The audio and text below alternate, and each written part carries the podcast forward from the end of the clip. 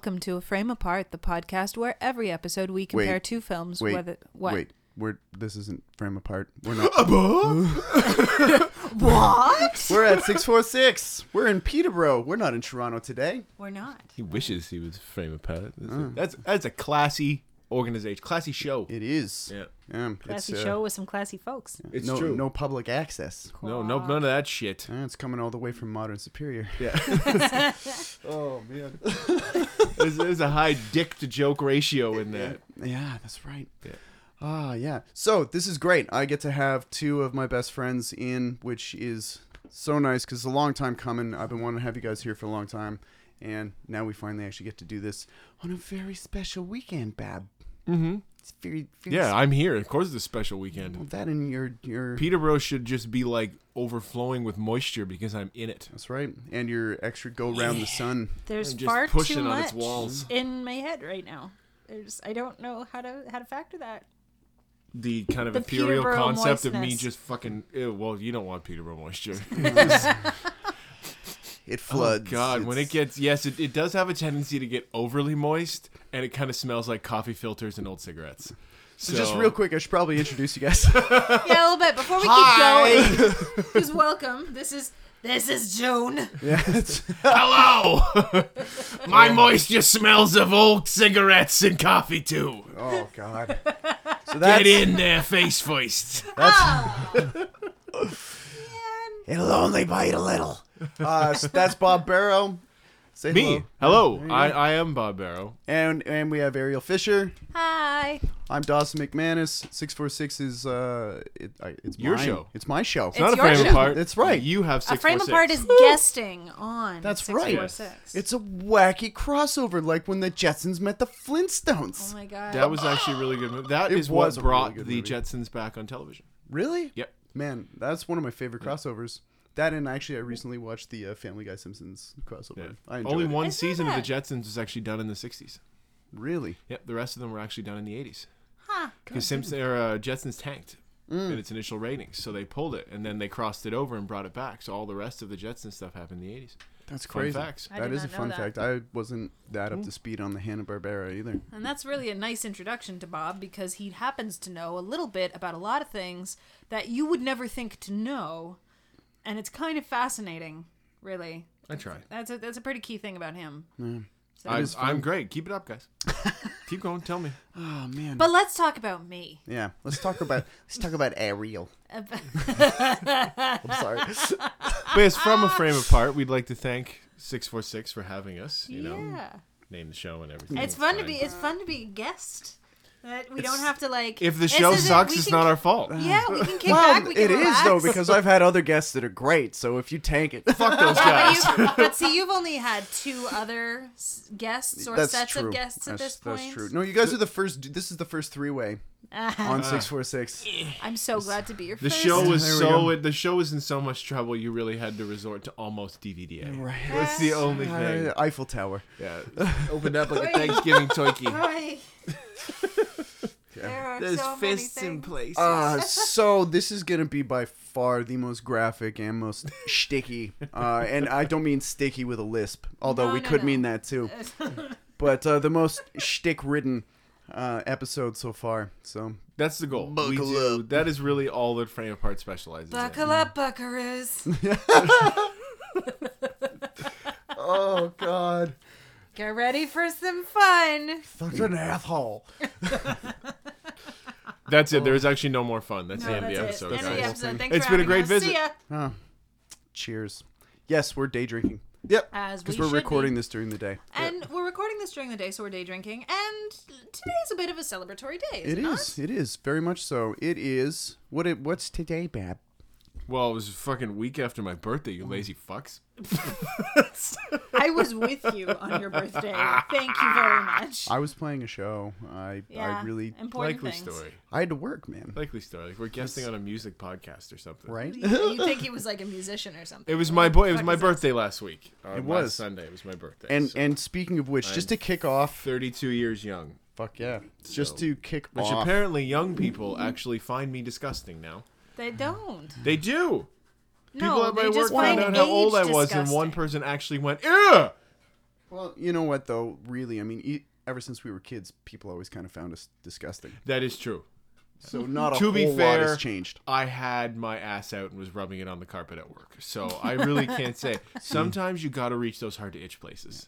The dogs have a have a I real warned you about the on that. worms. I It's- warned you. I always wondered if those dogs had it right, and you know what? They do. Legs up, You can hands just down, cut it drag in across there. the carpet. So, now. in order to kind of uh, get things rolling, just to have some fun, I figured I would give Bob his presents on the show. Aw. Yay! I'm gonna do it one at a time. Uh, he literally just set one ball in my hand. And next comes Lefty. He always starts with the right one because it's my favorite. All right. I all call right, the big all right. one punchy. So this- Bitey. I call the big one bitey. Boom. So he just hand. No, we should just not tell them what it is. No, no, you Ah, have to. this thing I'm holding is so amusing. he just gave me a So- packet of Swiss chalet homestyle gravy. it's not even the chalet sauce. No, it's, it's the, the homestyle gravy. gravy. It's the B squad of chalet sauces. Bob is obsessed with Swiss chalet and specifically with the chalet sauce. He would, if he could bathe in it, if he could make me out of chalet sauce, he would. If you could marry chalet A note sauce, he to would. if there's any lady lubricant companies out there that are listening, if you chalet lube? sauce Chalet flavored sauce? lube. chalet sauce or Arby sauce, you know that would, hey. That'll sell big in Wisconsin. I'm fucking telling you. well, you know what? That gravy is gonna go great. If with you pull a chicken out, I'll I be was just quite gonna say. surprised. I've Chalet had sauce these. lays, Yeah. everybody. Chalet sauce The. Swiss chalet lays. Now, if I I can suggest everybody go out and get these because of all of those stupid flavored lays that they have that all just We- taste like we gross. Taste like poutine. No, this. No. actually tastes like you dipped a Lay's potato chip in Swiss chalet sauce. Yeah, they're actually pretty It's good. pretty wild. I, I clearly have I no do like the Swiss concern for chalet your theme that's going. gastrointestinal. Oh no, health. you'll you'll get the shits, but you'll feel really good about it. It's like enjoying the pukes. right oh, God. when you finally let it all up and out. Oh, Oh, relief. Um, now for like an actual for your real present because those are kind of this is all the the shticky presents. Because those We are for said fun. there'd be a lot of shtick on the show. uh, yeah. Okay, so first off, really cool bag. Avengers bag. Yep. Trying to make it a secret up until the last second. Oh yeah. What is this? Open it. LV four two. It's an. It's egg from carton. Weyland Yutani. It's an egg carton from Alien. Is this like Garbage Pail Kids? No, no, no, no. Open it up, man. The egg carton. Wow, it is actually a- looks like an egg carton. too. yeah, it's a wasn't total expecting egg that. carton. And, and Amber told me about this. Oh, did she? Yeah, Oh, I she forgot, ruined it but already. Amber. Okay, well, no, no, no. at least you'd forgotten. Oh yeah, they're so cool. Oh my god! Yeah. They're little alien eggs Yeah. Yeah, with little dude. face huggers in them. Yeah, man. You can hide your weed in there. I could, but you're taking them home, so I don't want to hide my weed at your house. Safe handling Which is- instructions to prevent infestation or impregnation. Keep oh. all living organisms away from the eggs. That's amazing. Discard broken, cracked, or open eggs and run far, far away. Some eggs may contain face huggers, which are most certainly bad for your health. Do not look directly into the eggs. We're talking to you, John Hurt. Yes. yeah, come on, man. Oh this no. is this These are is fantastic. absolutely riotous. That's pretty cool, right? That's super cool. This is fantastic. Thank you. Which is funny because on your last uh, podcast, you guys were talking about Ridley Scott. Yes, we were. That is true. So the there you last go. episode of well, our this show is was depend- Blade uh, the Runner. last episode of, of, of our of our show, depending on when you're listening to this. Oh yeah, when you're listening to this, it will not have been the uh, the latest. no, Last episode. it'll Uh, be that's- many It It was episode since then. 18. Yeah, so it'll for be the reference. It'll Those be the are so episode cool. where you guys were doing the eat your darts That's for a Blade monster Runner. Blade Runner. sculpt on As it, the too. end of our November. They even right. sculpted the little vagina on the inside of the face hugger's Seriously? mouth. Yeah, Yeah, yeah. look at that vagina. They're well, they're oh, well made. It's got a little. That's vajayjay. riotous. Oh, yeah, we- I thought for a minute they were shot glasses. No, no, no, no, no. That seems This like a is waste of so business cool. opportunity to not make alien Ah, egg it's shot kind of, glasses. You have to take it from me because I'm touching the fingers of it and it's giving me the heebies. oh Because man. it's just because because fuck face huggers. Because we'll they're- uh they're we'll take some horrifying. pictures and you can post Yeah, it yeah. on your Yeah. on your Look at Twitter. And you guys could too if Yeah. you want. around the like the mucus connecting. The, Yeah. Like here, look at that. Oh yeah, man. They That's so cool. It looks slimy. Yeah. It's not, but it looks it. That's great, man. Thank you guys You're very welcome. much. Happy birthday, brother. That's bananas, man. And now they Thank hug it you. out. Cause it's guy love. Between two guys. Should we call my phone? That's We my could. ringtone. I don't know if we actually have uh, the rights for that though, so probably can't. You're not No, paying but for if the we're show. singing it, it's fine. Oh, not yet. You're not getting paid. We can do anything we want. Uh, I'm not getting paid yet. Yeah. Well, we just won't get paid No, for if you're this not episode. if you're not selling the podcast, Awfully if you're making a confident for his profit third off of- episode. if you're making a profit off of selling the podcast, then Mm. it becomes an issue. If you're just if it's if it's not for profit and it's not for profit, then it's fine. If somebody wants to sponsor well, you guys, different you guys but work that's the, not the same. You guys can just do the show. I'm gonna play with my eggs. All right, all right, cool. So, So Dawson, Ariel. yes, what was what was your earliest sexual experience? Uh, well, does it count for like the first time your dick kind of rubs against your leg and you go, oh, I, what? As someone devoid of penis, I'm gonna just say maybe. Uh, it's- Dawson was a worldly It was three-year-old. it was early. early. I was a quick It was literally this morning. My, I came out of the womb and my balls dropped right away. I was actually, like, infant, I don't know why I'm talking like infants, June. infants actually really can get erections very, you know, like baby. that's why they have to use the forceps to pull them out. Yeah. So speaking of baby cock, since that's where we've gone, Whoa. Be nice. I am nice. I'm gonna keep the Fucking lovely. keep the alright? eggies in the middle of the table there. All right, so uh, typically the format of the show, if you could call it a format, is uh, it's kind of interviewee. Uh, obviously, this is going to be a bit different. I would like to start by saying though, Bob and I have known each other since high school. Yeah, so if we sound very am- like the ambiguously gay duo, it's because we have known each other for quite some And it's time. because they are the ambiguously gay duo. Was it Hetero the, life mate. Come on now. Uh, you know what? I find myself Use the to be proper nomenclature. you're Turk and, and JD, and I am Carla, and I am genuinely concerned that I could be replaced by we had the conversation a long time ago. It just didn't work out. It's the whole penis thing. Just Parts don't interlock. and then we, we had to move on. So but you still haven't really moved on. so on. you're gonna no. Uh, we we sorry. we just we cling to it. enjoy our silver medals. Yes. That's horrible. Amber is the love of my life. Keep And saying it. So not a silver medal. Oh my god. Okay. I'm not a fucking silver medal. Fuck both of y'all. Delayed reaction. Fuck you. I'm just sitting there like, yeah, See if she gets that. yeah. Oh, I got it. I just right. waited. Let's go let that. So you're gonna so we're gonna rock wait. some uh, little interviewy, a little back yeah, and a forth. little back and forth interviewee. Um, how do you guys want to start this? It's Who your it's your show. It's your circus, man. This is this is your world, man. We're just visiting. All right. Well, um, I guess because I know you better, Well, yeah. Why don't we start? so with, we'll start uh, with big Ariel. ups. Yeah. How many times do I have to tell you? I'm not big ups. I said big up thanks once, and then my nickname became Big Ups. She It's- says that to strangers, but she actually breakdances under the name I was Big Ups. say- That's not true. It's I used incredible. to tap dance and do jazz, but that's it. No. Let's see you dance, sucker. You got nothing on me. One of many occasions where I stare blankly at the two of them, going, "Huh?" Yes, yeah, exactly. Got It's the- something you got in my pocket. Let's reach on in and see what it is. Give it a squeeze and say how do you do. So yeah, why don't you drop some questions on uh, on Big Ups? Oh, yeah. All right. Like, She's a fascinating gal. I should know. Right? I've seen her naked. thanks, honey. Thanks. I did this morning. That's true.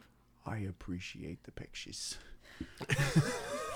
That's, I'm kidding. I'm kidding. I didn't appreciate it. No, it's, It's a tough room. it's all jokes, baby. He's it's all fighting jokes. desperately to say sorry because I'm staring him down, and it's No, taking but this everything time in it him. wasn't about. It wasn't about the fact that I'm a Jew. That's Great. Which, by the way, I, I genuinely have no problem with the Jewish people. I love making him uncomfortable. We have to somehow though. get that at the front of the show. Yeah. All I Jews are have- welcome on the yes. show. That's right. I swear. and I'm proof. There is, there is no, there's no, there's no. All right, now turn down the microphone. Oh God damn, you guys! You're turning. So Dawson's gonna ask Ariel some questions Where were you born? I was born in a Jewish hospital. I, no, I I can't remember what hospital I was born in, but I was. wa- wa- Was it women's college? I think it was. I think it was women's college. What? Wait, wait, wait, wait. Was it a stormy day? I think it was a sunny day. I think it was. I swaddled? No, I don't know if I was swaddled. Shut up. These are my questions. How would you like it if I was interrupting with all of your questions? Okay, it's a problem. Oh, Anyways, I was Born and raised in Thornhill, in Thornhill, Ontario. Okay, which is is that a suburb of Toronto? Then? It is a suburb of Toronto. Yes, Cool. to clarify, it is. It is north of Toronto. Right. So It's like yeah, a clean Brampton. as a, as a lot of people in, in of you know as a lot of my people would call it, it, it was, you know, the Juberhood. I've never heard that. That's Well, awesome. yeah, because you're not a Jew. Wow, that's true. Yeah. Or from Thornhill. Yeah. or from Thornhill, right. which is the Juberhood. Oh, is it? Okay. Yeah, Very it's cool. one of the Juberhoods, but it's a pretty. They have a important they have a Jewish Sobeys there where I found fruity pebbles.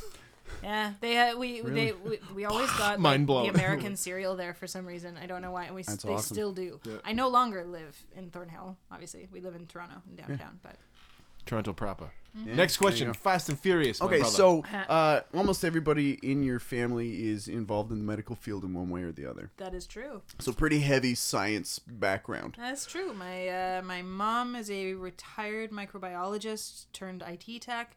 My dad is a pediatric biochemist who works at CHEO and runs the children's uh, the newborn screening program of Ontario. Right. So, fun fact for anyone listening with babies, your dad will probably test them to make sure they're not like retarded or something. it's true. My dad will test them. that not like it- brain retarded, like body retarded. Jesus Christ. My dad will be the one handling your baby's DNA, to essentially. be handling your babies. DNA. Their DNA, not their babies. Handling. Oh, dear God. Larry Fiend. No.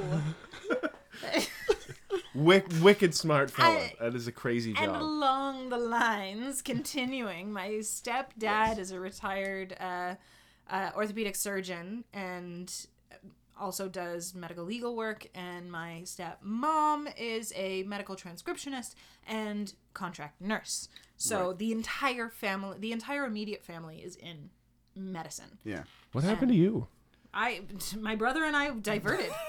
I was assuming that was gonna be the 'cause- follow-up. Yeah, because your brother's a writer, if I'm not mistaken. Yes. Yeah, and uh, you are too, but you're a little bit more um, streamlined in your focus. Uh, I with- I have been. I'm starting to not be. Things are Oh, kind okay. of everything's kind of in flux. There's you know there's a bit of an identity crisis, Cool. which is cool. I'm Yeah. okay with it. Well, I'm not, but I'm saying I am because that makes it easier. Yeah. Well, but But- I don't know. The way growth of any kind is good. Yes. Whether it's confusing or not, growth is always fun. Growth is definitely always fun, especially when it's as big as mine. Yeah. Um, but yeah, The egg looks like a little wiener when I put it in my crotch. that it's a is- hot cross bun wiener. that is a fat wiener, That's that's short and fat. that's a hot mess. It's a show and not a grower. I can't look away. Um, but yes, I am a film critic and freelance journalist. Right. Freelance media journalist. Docking. Stop. it's like a reverse goatse.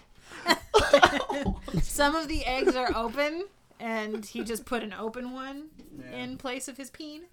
Um, I At can some put my point- wiener in it. at some point, I'll finish an answer to a question. Well, yeah, and I was gonna say also at some point this is gonna be a there is gonna be a video component because shit like this we can't you can't. we It's, can't it's miss these things, right? Yeah. So continue. So, uh, uh, film critic and freelance media journalist, uh, but I'm starting to kind of uh, dip a toe into fiction. I've done poetry in the past, and I'm kind of starting to even root towards revisiting some of that and doing more essay format work that's not necessarily pertaining to media consumption or media at all. Um, I have also an idea in mind for a book that would essentially be sci-fi. So No way. yeah, have I not told you about this? No, when did this come about? Yeah, a, a couple of years ago, and What the the idea. fuck? We've and the known idea- each other for for, like, three three years. Yeah, years. But the idea And- kind of all right, edged all right. into my head. I'll tell you about it off the air because I don't want to share that. Sure, yeah, yeah, yeah, yeah. Just yet, Yeah, yeah. because it's still in, you know, it's it's still in the intellectual building. It's in the range. gestating stage, like an egg. like the alien. I'm egg. doing Like so much egg-related humor today. It's crazy. It's exactly. but um, Uh, oh, but Jesus. yeah, Egg so I, strenuous connection. seriously, And he just keeps about- coming with the yolks. Ah, yeah, yeah, yeah, yeah. yuck, yuck, yuck, yuck, Gotcha, yuck. gotcha. Yoke, yoke, yoke, yoke, yoke. Jesus. Yeah, they're making fun of my yeah, we are. I went to Chicago, But it was, closed. Um, but yeah, so Very nice. Okay. starting to branch into some fiction stuff. My brother, four years older than me, is uh, becoming an author. He's written a book. He's starting to pitch it around and trying to sell it. He's also uh, still working on his PhD in uh, English literature.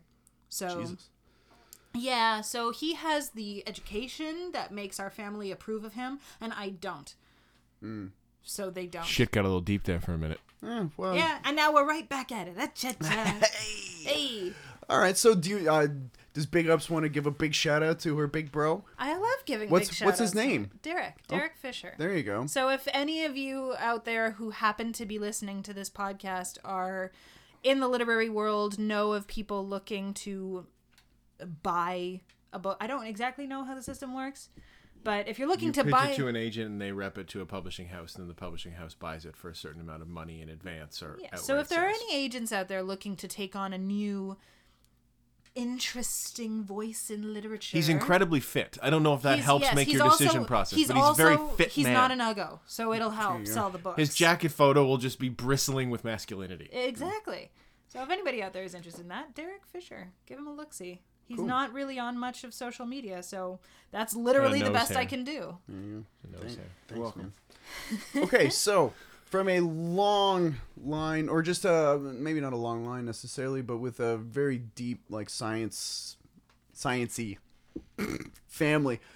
How did how did how was it that you were able to divert into the arts? What was your first kind of ah wow moment? I guess for something artistic or creative. What grabbed you? It's funny because you asked me about this earlier, I- yeah, and I I, was like, I have no idea. I don't have an answer to that.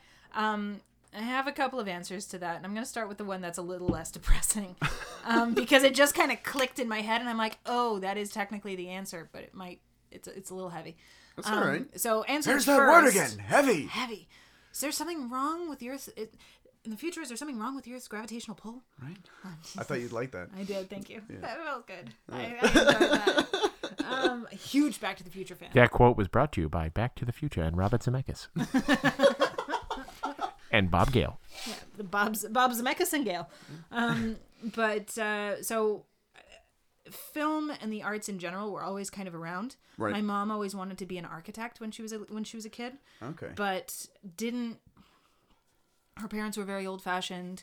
They immigrated uh, to Argentina from Poland. Um, my grandmother, more directly, my grandfather had a slight detour in a Siberian gulag for the duration of World War II during the Holocaust, but um, made his way to Argentina. And so they were very old fashioned, traditional folk. And um, so women were teachers or nurses Okay. or stay at home moms. Um, Right. They didn't really pursue things like that. So instead of becoming a nurse, which my mom didn't want to do, she became a lab tech Okay. and got into microbiology, which she wound up finding absolutely fascinating. Bugs are super cool, and I mean like the microbial bugs, not Yeah. you know, uh, Not, Vinny down not- in the not street corner is always Yeah, bugging yeah. you. Um, but so she always had that inkling, and she's always kind of dabbled in painting and things like that, and, and really enjoys film. So film was always a, a part of my life through my mother, as well as through my father, who was always a little bit more artistic. He he was very much of the sciences, but my dad was a photographer as well. Still is to an extent, not as much as he was when he was a lot younger, but like he gave me my first camera when I was thirteen, a DS, uh, an SLR, uh, that was his first camera when he was like sixteen. So I inherited that. Uh, the light meter broke shortly thereafter, but you know I got into photography through him, and uh, we worked in a darkroom for a little while, like in high school and things like that, and Right. really got into photography and and the physical arts. Um, and again, film was always a big thing. So film has been in my life since infancy. Right. So I have no recollection of. Apparently, the first movie I ever saw was Home Alone. That was the first movie I saw when I was like Awesome. two years old in theaters. The greatest version of White Christmas as well by the Drifters in that in that movie. Yes. Right. Excellent version. So good. but, Sorry. keep but I have no memories. Well, it's a music podcast, mm. so you have to bring Well, it yeah. back Oh, every yeah, now and segue it in. Yeah. to some tunes. Yep. But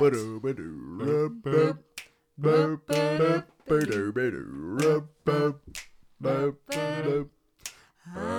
going to step out on this one. Dreaming of a white Christmas, just like the ones I used to know. that was fun. Oh, that was really good. We should do more of that. right? Yes. High five across the right. table come back to that maybe a little I later. couldn't carry a tune in a bucket, so like literally a nice bucket. Ah, with handles and everything. Yeah, padded Silver handles, a really lining. comfy glove. There's wheels on the bucket. I couldn't drag a tune in a bucket. Oh, But- Jesus. So to continue, Yeah, sorry. um, I didn't really think that getting into the arts was going to be something that I could actively pursue. I'd always kind of been, it had always kind of been there to an extent. And then when I was about 16, and this is where it gets a little sad, uh, my my boyfriend at the time, who I had broken up with a few months earlier, committed suicide. Yeah. So I went through a really low phase, and math and science was always really hard for me. Right. I always like science really interested me, but math I sucked at. Like still to this day, like nothing, just no. Yeah. Um, so those took a really big hit in high school while I was taking those courses. Sure. And I failed math that year, and they made exceptions for me, and just I, I just couldn't go on to like the college level math the next year. Most people don't dig into mathematics as a solace after a big loss. But I dug into art class. Right. and I dug into painting and drawing and started doing that more. And I also dug into writing. That's when I started mm. doing poetry, and it Right. was very maudlin because one, I was a one, I was a teenage girl. Sure. Two, I was a teenage girl who had just gone through a serious tragedy. And three, I was a teenage girl in high school who had just gone through a serious tragedy. So, of course, it was maudlin. Yeah. That kind of stuff is cathartic, though. Exactly. Mm. And that's what I got out of it. So I entered a competition that our high school had every year. It was a literary co- literary competition where you could submit essays or poetry, long form, short form, whatever. My brother had always entered short stories. The last two the last 2 years he had entered short stories and he'd come in either first or second place. So he with that came being published Cool. in a book, a hardcover book yeah, yeah. that would be sold at Indigo briefly like a short run of it Wow, that's cool. like I think one location Yeah. that was near the high school. Still, Still, yeah. And, that ain't nothing. And we would do a a, a li- like a reading upon. He's got a he's got a graboid on his face. A graboid? Do you want to reverse that and try it again? Face Gra- hugger. Face hugger. What's a graboid? Tremors. Oh no, not a graboid. face hugger. He's so cute on your little nose. Um, but yeah, so I entered the competition uh, for poetry. Sorry. they're just making each other laugh. It's gonna. Yep, there it goes. there it goes. Come on, man. I just got you that. Don't break it. Fuck you. Stupid, I'm taking it back. yeah. So I entered uh, a piece, a- a couple of pieces, and I placed in third. So I was published, and Good I did you. a pub- and I did a live reading, and it was a little, it was cathartic, but at the same time, it was a bit of a terrifying experience for me. Sure. But that was kind of the beginning of it, and I was also pretty involved in drama and stuff like that at the time, and directed a play in my last year of high school, and so it all kind of spiraled from there. And then when I was in university, um, super into writing and everything, well, super into uh, film and my friends were always telling me you should do film reviews. You should go out for the for I went to McMaster for for the McMaster Silhouette and like volunteer as a writer. Like no, no, it's not for me. It's not for me. And it took months. And then I went to see a guidance counselor to talk about my next steps going forward in school. And she was like, "No, you should do this." I'm like, "Okay, well maybe I'll go by in a couple of days." No, no, no. And she was like, she she put her foot down and was like, "No, you're gonna leave here and you're gonna go straight to the McMaster Silhouette. It's right down the hall in the student center. You know where it is. You're gonna go in there. You're gonna ask them to sign up as a volunteer writer, and you're gonna talk to them about it." Nice. And I'm like, "Well," and she's like, "No, you're making excuses for yourself. Try." Get down there, pussy. Yeah, That's a tough guidance and counselor. she was she was super tough. This was the woman that moderated uh, my talk when I Oh, was at McMaster. okay. Rowena Muhick Day was her name, and I remember her vividly because when I Lord went of the Rings character. right when I started going to McMaster, I was actually at Ryerson first, and I dropped out. And I took a year off, and I was conversing with this woman, Rowena, to go to McMaster, and she gave me so much help. And then she was my guidance counselor along the way. and That's she's awesome. kind of a big reason of why I'm doing what I'm doing. That's sweet. Those kind of people are really important, though. Like, and and she was exceptional. You They're get these other guidance between. counselors Yeah. who just don't mm-hmm. do anything. It's like, well, you could go on and do an undergrad. You could do another undergrad. You could do a master's degree. Just stay in school until you figure it out. And for her, it was like, no, Just keep spending money. do Yeah. yeah. Yeah. And for her, actively, it was like, no, feel it out, go out there, live life, do the things. But with this, she put her foot down. and Was like, no, you're going to do it. And so I started writing for the McMaster Silhouette, doing film criticism, and it's and it's and and it's been a thing ever since. and now What has that led to? What is that? Led Oh, and yeah, It's time for where plugs. Are they now? It's time for Um, plugs. Plug it, jam it in there. Well, I have. as as a result, I've written for publica- well online publications now on two separate continents. I've written for a publication. Uh, I've written for places in.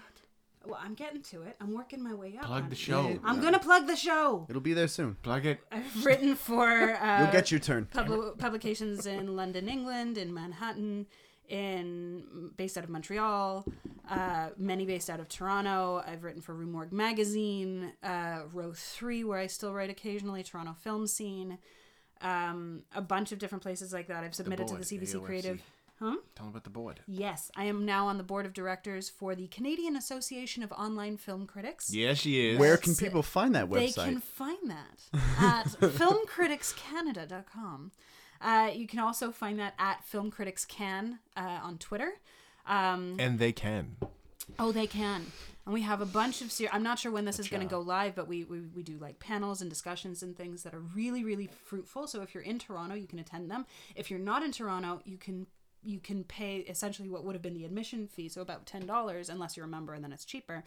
Uh, to listen to the audio file and watch the video of it after the fact. So these Very resources nice. are available online, and the goal for our organization is to encourage aspiring writers and to you know kind of help them hone their skills and progress creatively. So it's it's literally designed for everybody. It's not like the TFCA. We're we're Right. intended to be a growing group. Sure. Uh, also, uh, we have a frame apart, Yeah. which is our podcast. We're hosted by Modern Superior, uh, which is a website run by Dan Gorman, Casey Lyons, and Greg LeGros. Uh, it's an excellent podcasting. They network. make us say that when we're out in public. They do. They they. They'll us know if we don't. They will. Um, Here's a bag of and Casey just had his second kid, so I, the, depending on when this goes to air, another Mazel Tov to Casey and his wife Mayos. And uh, but yeah, so you can find us on we're on Twitter and Instagram as a Frame Apart Cast, so at a Frame Apart Cast. And you can find us on Facebook, just search a Frame Apart, and we're available on iTunes, uh, SoundCloud, Google Play Music, the Lord knows why, uh, Stitcher, and the Pocket Cast app. So if you do decide to go and check out the show, please do. Uh, give us a rate, subscribe. Yep. And uh, like not us. not only just being friends with them, but I am actually a fan of the show. I listen to it every week. I always give it a like, um, because I actually do enjoy it. If I didn't like it, I just turn it off. Yeah, 'Cause I I'm do that with- You'd be like, "Hey guys, good job." Turn So that anyways, shit off. Yeah, well, I probably wouldn't. I, I wouldn't blow smoke. I wouldn't say good job if it wasn't good. I'd be I'd- kind of bummed if the I'd show let you- sucks and you haven't told us. Yeah, n- yeah, that'd be At this point, yeah, we're we're almost twenty episodes in. yeah. Um, yeah, no, it's it's it's a good time, and it's it's funny too the way it's growing. You can definitely, because at first, it's very. This is these are the films we're gonna compare, and we're gonna be really structured, and we're gonna be really tight, and everything's. mm. And now, at first, There's a little at first, fun. we were much more dedicated to this is the theme of this week's episode, and we are very much going to be doing if that. you were to compare, uh, Jay and Silent Bob and the Avengers. and the Avengers Which was our our first first to episode. yeah, which is the very first episode to the last Eat Your Darts, which was the Blade Runner. When June comes to visit, there's a little bit more of a yucca yucca departure throughout the episodes. As as the show has gone on, a, We a lot more. Yeah, exactly. Your guys' characters have shone through a lot more. Uh, some political stuff has started creeping in, which is really cool because now it's not just you know these are the films that we want to talk about and obviously we're very knowledgeable about our craft but there's it's getting more three-dimensional i guess is probably the best way to put it is that it's We can keep him. I like him. well see yeah no i'm i'm, I'm not glad just you're finally keeping up. We were going to have to trade you in. i'm not Damn just a dummy bass player you know Oh, I know. oh, I know. He do plays the harmonica too. Ooh, that one's got 10 holes That's what she said. with two reeds per hole Giggity. Well, two in one slot is important when you're trying to get it to sing. yeah I awesome Yep. it's yeah, that's that's the kind of day it's gonna be. And because Yep. I haven't eaten nearly enough, and I'm almost through a, an entire tall boy. Which, if you've listened to any of the other podcasts I put out, the one where I was talking to Matt Diamond, I very rarely imbibe. So one tall boy is enough to make me a little spinny. so this is gonna be Ariel's driving to Red Lobster tonight. I think so. Uh, no. Fucked up. we She's didn't been doing drive coke for today. the last three I- hours. We didn't drive today for a reason. I am drinking tonight. By the way, there may or may not be a couple of Twinkies hidden in the house somewhere. Like a s- shitty stoner scavenger hunt. I'm tired. Where are the fucking Twinkies, man? It's been seven minutes. man, man, man, they're just they're they're just on the counter behind that Kleenex box. They've been It's sitting in fine. front of you the whole time. You've been doing circles on the carpet like Curly. No, no, no, they're in the freezer. That's terrible. No, it's not. Twinkies are everywhere, man. They're where you need them to be in your Alright. in your spirit. So maybe just just for a little bit, shift gears. Maybe talk to to Bab. No, I'm for- more interesting. All right. Well, I'm kidding. oh, uh, Here we hey, go. your She actually your boobs are much nicer than his. That's true because I have boobs. Well, to Shut be fair, no. oh, buddy, I'm kidding. Come on, you know I love you. My nose Frame is of Pot no longer endorses six four six. And then the the Boston, Mm. the Boston accent. Fuck your show. All right, brother. Mm. So, as uh, I already know most of this shit, but Yep. and for anybody listening, There's where no were you? mystery. Yeah, very few left. Very Hmm. few left, if any. Where were you born? A Puerto Rican nunnery. Oh, Parents were spies. that's right. So yeah. no, I was uh, I was born in Peterborough. I was born at Civic Hospital back when there was still a Civic Hospital. yeah, that's right. Instead of Peterborough Regional, I yes. believe is what it's called. Not as much character. A lot better hospital, but Yeah, not as much it's creepy old just- scale old character. it's a lot cleaner now. Yeah. So I was born at uh, at Civic Hospital. I spent. Uh, you, you got to get the little tail in your nose. No, it's gonna. I just netted. It's too clean. It'll go right in. I touch my brain. It's a nose douche. Oh, Noosh. And Uh, yeah, I uh, I grew up in Peterborough. I spent uh, most of my life in Peterborough. Went away to uh, to Oakville for film school. Came back for a few years. Then I've been in Toronto for the last six yeah, six and a half years. Yeah. So which time flies. yeah, it does. Uh, your folks are pretty creative, right? Yeah. Uh, is I guess to like along the lines of the same art questions. yeah, Um, totally along the same lines, man. we've always been a big film and TV family. Uh, we never had a lot of money, so Yeah, we could go to the video store. You know, it was a that was a reasonable expense, you know, for for entertainment. So we were at the movie store probably once a week for my whole life. Um, and I think that's really where I kind of discovered art because I have very vivid memories of being about five or six years old and being at the Video 99 on Ashburnham. Yep. It's no longer it's a pizza joint now Yeah, it is now. Yeah. but that used to be our video store and going in and you know renting ghostbusters because i just that's what i get every time and i also knew that the faster i picked something the more time i'd have to wander around the store Right. and just look at shit so i'd immediately go grab ghostbusters give it to my mom and then i would just wait for them to turn their back and i'd sneak off into the corner well most kids were trying to sneak a, or snatch a peek at the peek snatch in the behind the curtain yeah. i was going, i was going to the horror section Saying the peak Right. Yeah. snatch, I'm thinking of peak friends. Want to snatch a peek or peek, peek a snatch, vice versa. Uh, Friday six. yep. Um, So I get it. so going and standing and being a little kid, looking at these video cases and just blowing my mind, like not understanding that this is a real thing, knowing it's not real, but it's a sensation that I've never really been able to recapture. Because you're looking at cases for like Nightmare on Elm Street 3 where Patricia Arquette's being eaten by the worm or Right. the Nightmare on Elm Street cases alone were just incredible. Uh, the Reanimator case, uh, Cannibal Hookers, uh, The Serpent in Hellraiser the case was big for you. Hellraiser was fucking crazy. So that we were always really big into into film and understanding about it. Yeah. Like I'd sit and watch something. And my dad has always been really big on don't fucking tell me how it's done. Yeah. Star Wars is actually happening. Like, Yeah, just- it is. like he, he's not he knows it's not but he doesn't want to really get into it Yeah. whereas my mom was a big movie freak herself. You know, grew up going to the drive-in and double bills and all that Yeah, stuff. She yeah. tried to hide horror from me, but she's a giant horror junkie, Yeah. or she was. So she'd sit with me and my sister on the couch and go, we'd be watching something with like a, a creature, and she'd go, "There's a guy behind that." Like what? Like, yeah, there's a guy that makes that.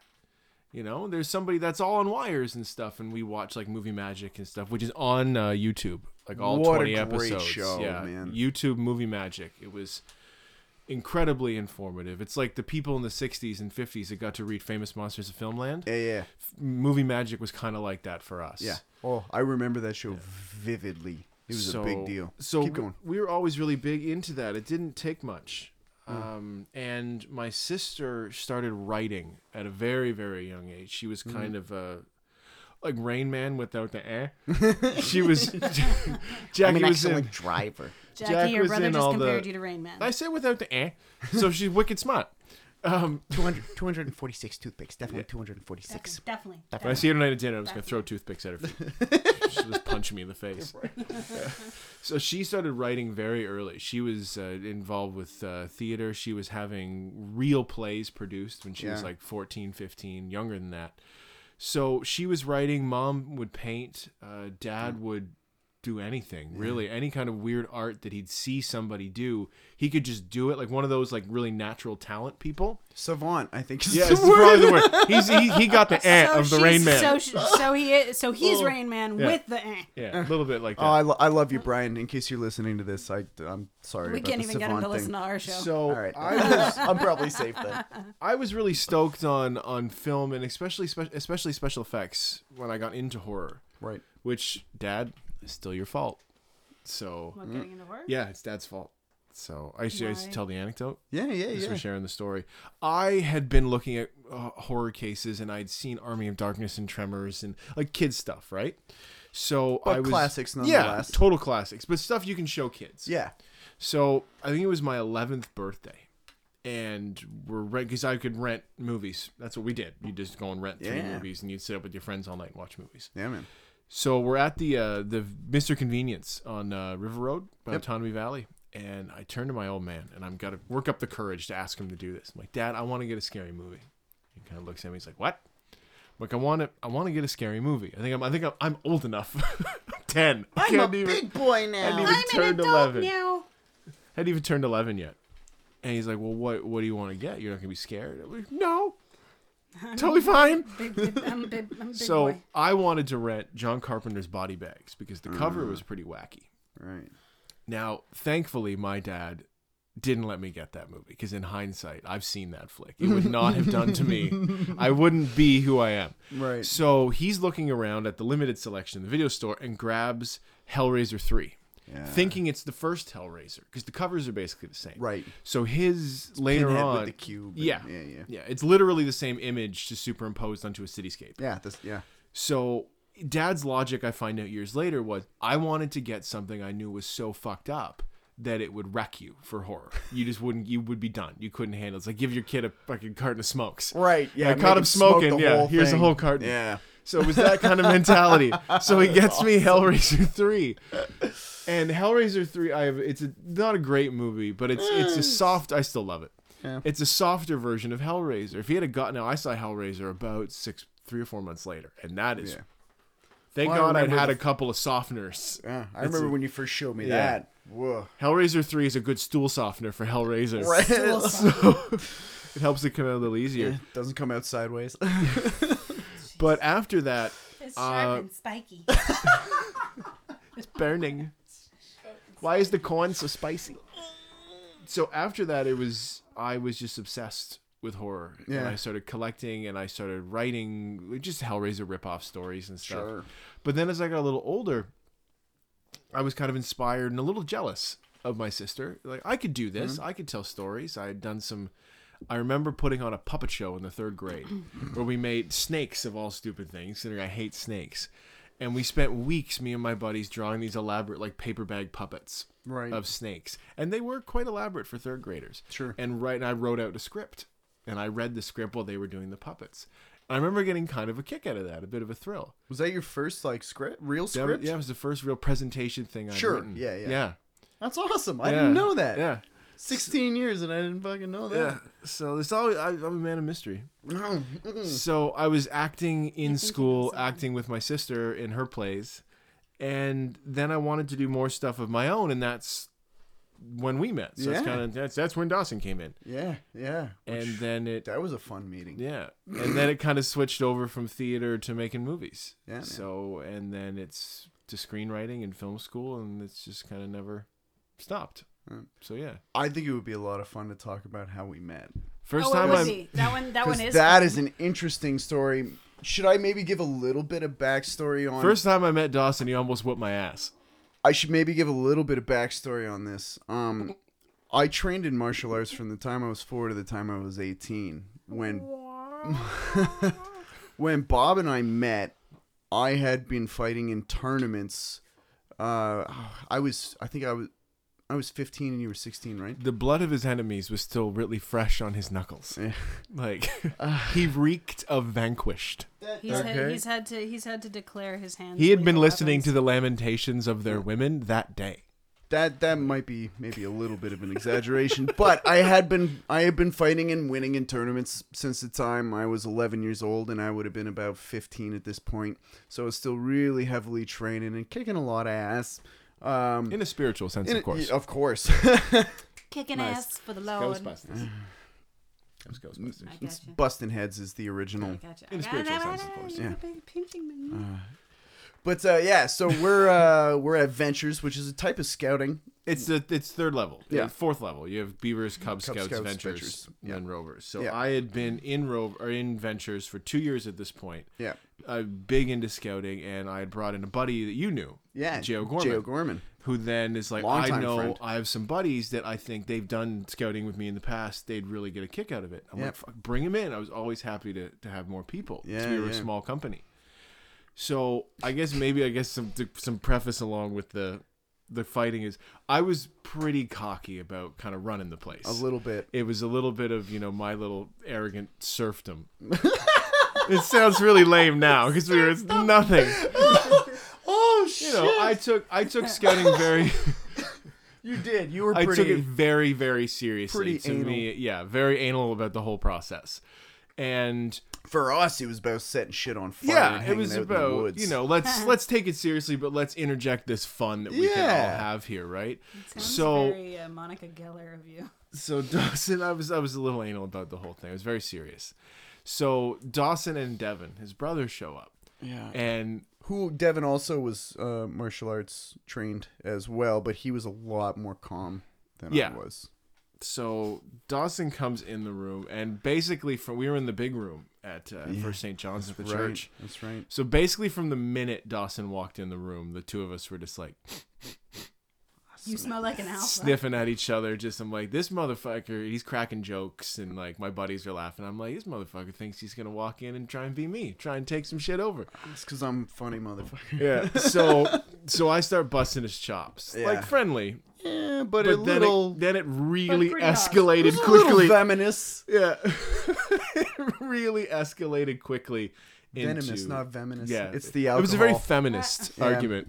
venomous. Sorry, It it's the escal- beer, guys. I'm it telling you. escalated quickly into we just started slamming on each other.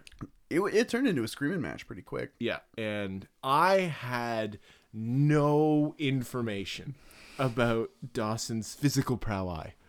His, his prowess. Your individual. Wouldn't it be prowess? All I had was- singular. Yeah, well, it's like an Prowess? octopi. No, it Oh, would okay. just, it's Prowess. just prowess. Oh, okay, You like can't a have parliament multiple of prowess. prowesses. I I didn't It's think just so, but prow- prowess is singular. I thought so. So Bob's all just I- really good with the words. Just uh, I'm real a quick, wordsmith. real quick to interject, Kanye. Um, uh, Ariel and I edit Bob's work, his written work. So this is this is gonna be fun. Yep. Keep Yeah. going, buddy. I love Uh-huh. you.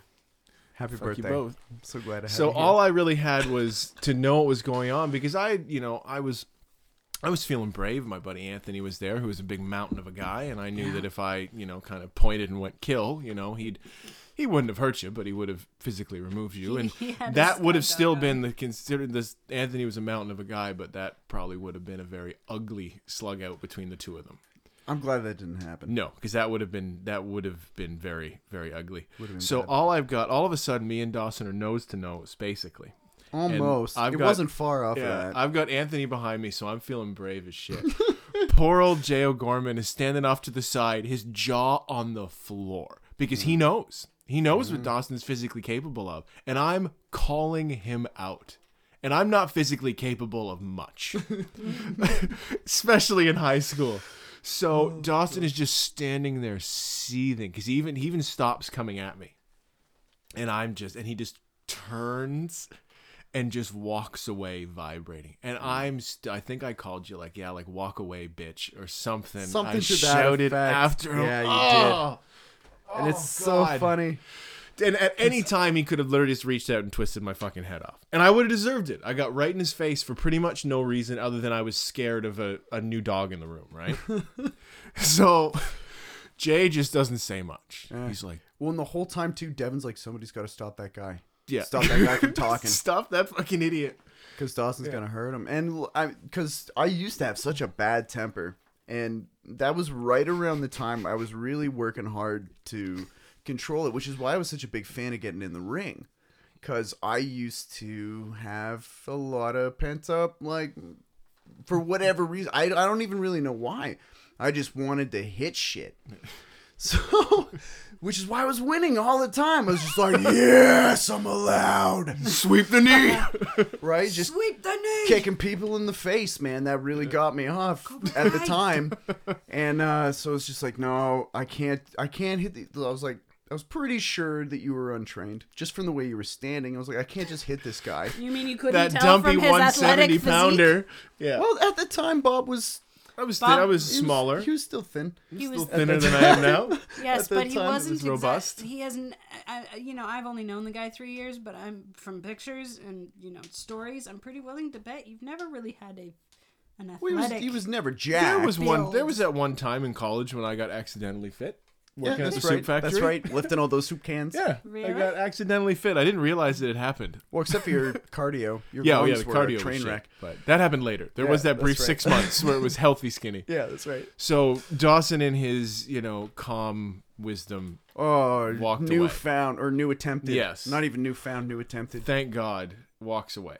Yeah. So Jesus. we're at school a couple of days later, and we we float in the same circles. Yeah. because of Jay and everything, and that kind of that group of friends was starting to to mix. And we were like, let's let's call it what it was. We were freaks oh yeah, we were we in were a big losers. way. Like I was, you know, I I had longish hair and I was into comic books and video games and playing old quote unquote old people music because I listened to Zeppelin and the Beatles and Yeah, the whole nostalgia trip that everyone's on now had not come back around. yeah, so- that was you had to closet that shit up. yeah.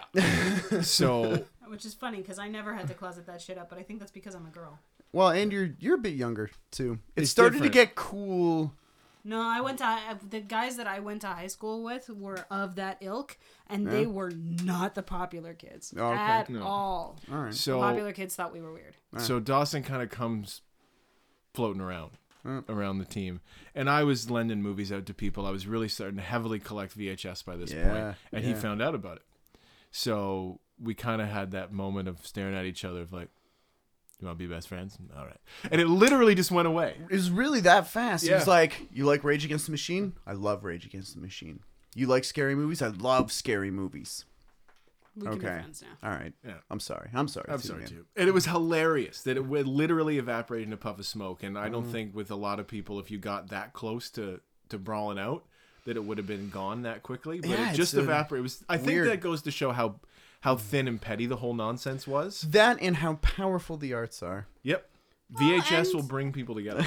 And aside So so will Tom Morello yes, for true. them, and Timmy C and mm-hmm. Zack De La Rocha, and I feel like a bastard because I can't remember the drummer's and, name. and aside from Brad that, Wilk. Thank you, Brad Wilk. Thank you. I apologize, Brad Wilk, if you ever hear this. I'm so sorry. I love your great. drumming. You're so good. let's be honest. You guys have a very legitimate connection. And Oh, that's been there probably since day one. So arts be Well, no, not day one. Not day one. Day two. Day one was the was the story. no, there was a reason day why you found him two and a half, three. There was a reason why you found him threatening. Because you saw a lot of yourself in him. You said it yourself. You said that you thought he was trying to come in and take over your crew. He's My dog pack. Yeah. but he blended with your dog pack and you saw that. There was an element definitely. So in after after the uh, the rage and the the uh, the horror flicks and stuff, pretty quickly we started writing together. Yeah, it very didn't take fast. long before we both kind of realized that we did voices and characters, and we'd sit in the lunchroom and just start really riffing really quickly on stuff. And Yeah. our friends would just kind of like Jeff would look at us and be like, "That's funny. Yeah. Give us more of that." So Entertain me, please. yeah. So is- it didn't. is free. About a year later, I started writing some of the first year or two later. Started writing some of the first scripts. Yeah, uh, Um, one of the first ones was Swinging the Dead. Swinging the Dead was after uh, Zombie Bob Four. That yes, what you're we- right. You're right. That I'm did sorry. come Was later. there a Zombie Bob one through three? Yes, there, There was. were. Okay. Yeah, that uh, other people had done. yeah. Friends of ours in, in school, uh, our buddy Jeff had played Zombie Bob. It was just it was kids, you know, films like you know high school kids running around with cameras, you know. But for that kind of a thing, Yeah. you know, they weren't bad for Which what is, it was. and it's funny too, because Zombie Bob really initially had nothing to do with you. No, it was it was just just it a was just a name. Name. So I had been we'd been noodling with writing some stuff, and I got a camera in OAC. Yeah. You know, but we had been, Which for anybody listening that doesn't know what That was still a OAC big is, deal. Yeah. OAC is um, Grade kind of 13. grade thirteen Yeah. in a way When grade 13 existed. when it existed. it yeah, still it's should. Kids are going to college too young nowadays. Seventeen year olds in college. How insane is that? They should still be in high school. Well, Old 17 man or now. 18, depending on when you were born. Yeah, true. Because you guys were a part of the cohort year. Yes, Yeah, the double the double cohort. And my Wow. brother was mm. the cohort year as well. Yes, he was. He's my age. Mm. Yeah. Mm. But yeah, we had been writing uh, together and just kind of just bullshitting together, you know, because Yeah. Dawson's a musician and I was a writer, so I would, you know, just noodle with lyrics that he was working on, and nothing ever came to pass with it. But also just kind of using that cross inspiration to fire each other up about stuff. yeah. Initially, nothing No. came from it, but It, you it know, we did. It took 14 years, but I got a lyric in one song. You guys can go to the old that's- Newspeak page and you can listen to City Lights. And City Life. City Life. There's a little teensy piece of Bob's lyrics in that song. Yeah, I, that song's not online yet. I should upload it though. It's not. It was used to be. I've Did it? played it? at the house.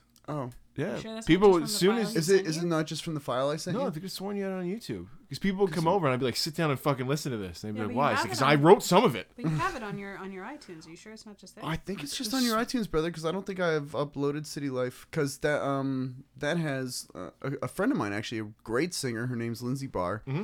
and uh, she and I do kind of a duet on that tune. And I don't believe I've uploaded it to the internet. I should though, and I will.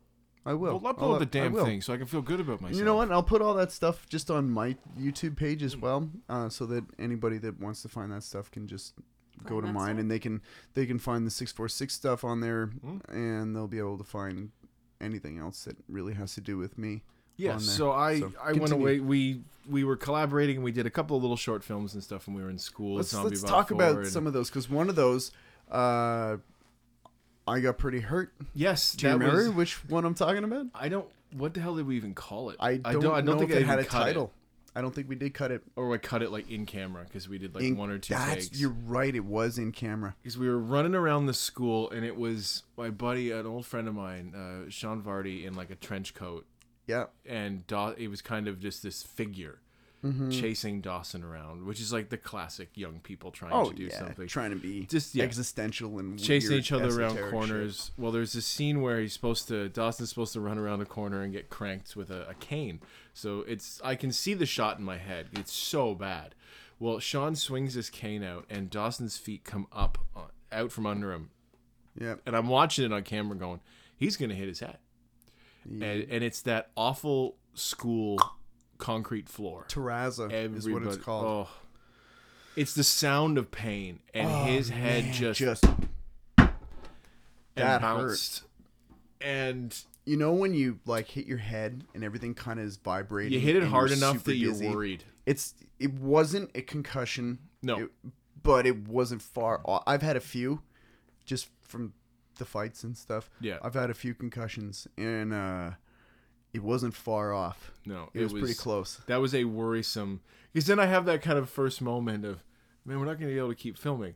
But to his credit, Dawson shook it off, walked it off, He rallied. and he did. And that's also when I knew that I can torture this guy in my flicks like nobody's business, and I proceeded to do that. Yeah. Um, Quite and a what, few and what years would become a grudge that would last to this day. And not even f- between the two of us. That grudge is between my wife yes, and you, and it's really kind of one-sided. Yes. She's just begrudging you because I brought you. him. Uh, you came up and did. Uh, you and Lana came up and shot some of um, bloodshed. Mike's movie Bloodshed, where you guys were zombies and you were featured zombie. I ripped. I ripped your guts out. Yeah, that's right. So I ripped your. Uh, it was a liver. It was a pig liver. I ripped out. it of your was chest. pig liver, and I had to throw up that pea soup. yes, you did. that, was, that was great fun. And then I uh, I graduated from school and moved home.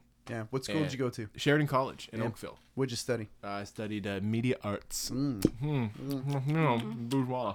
Oh. boudoir? Bourgeois. There we go. I thought I you said did. boudoir. I was going to say honey. No. Everyone studied a little boudoir in college. So, it's fun. That's true.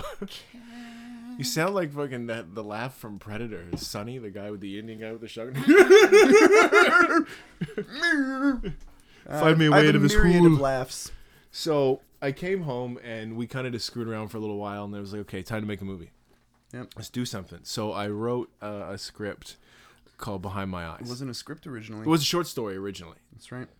Because I was always big on working that way, and I find it's it's still fun to do that to write a short story and then kind of adapt it out from there because Yeah. you get a bit of a feel on is this story going to hold up in ten pages? Excuse me, burping in the microphone.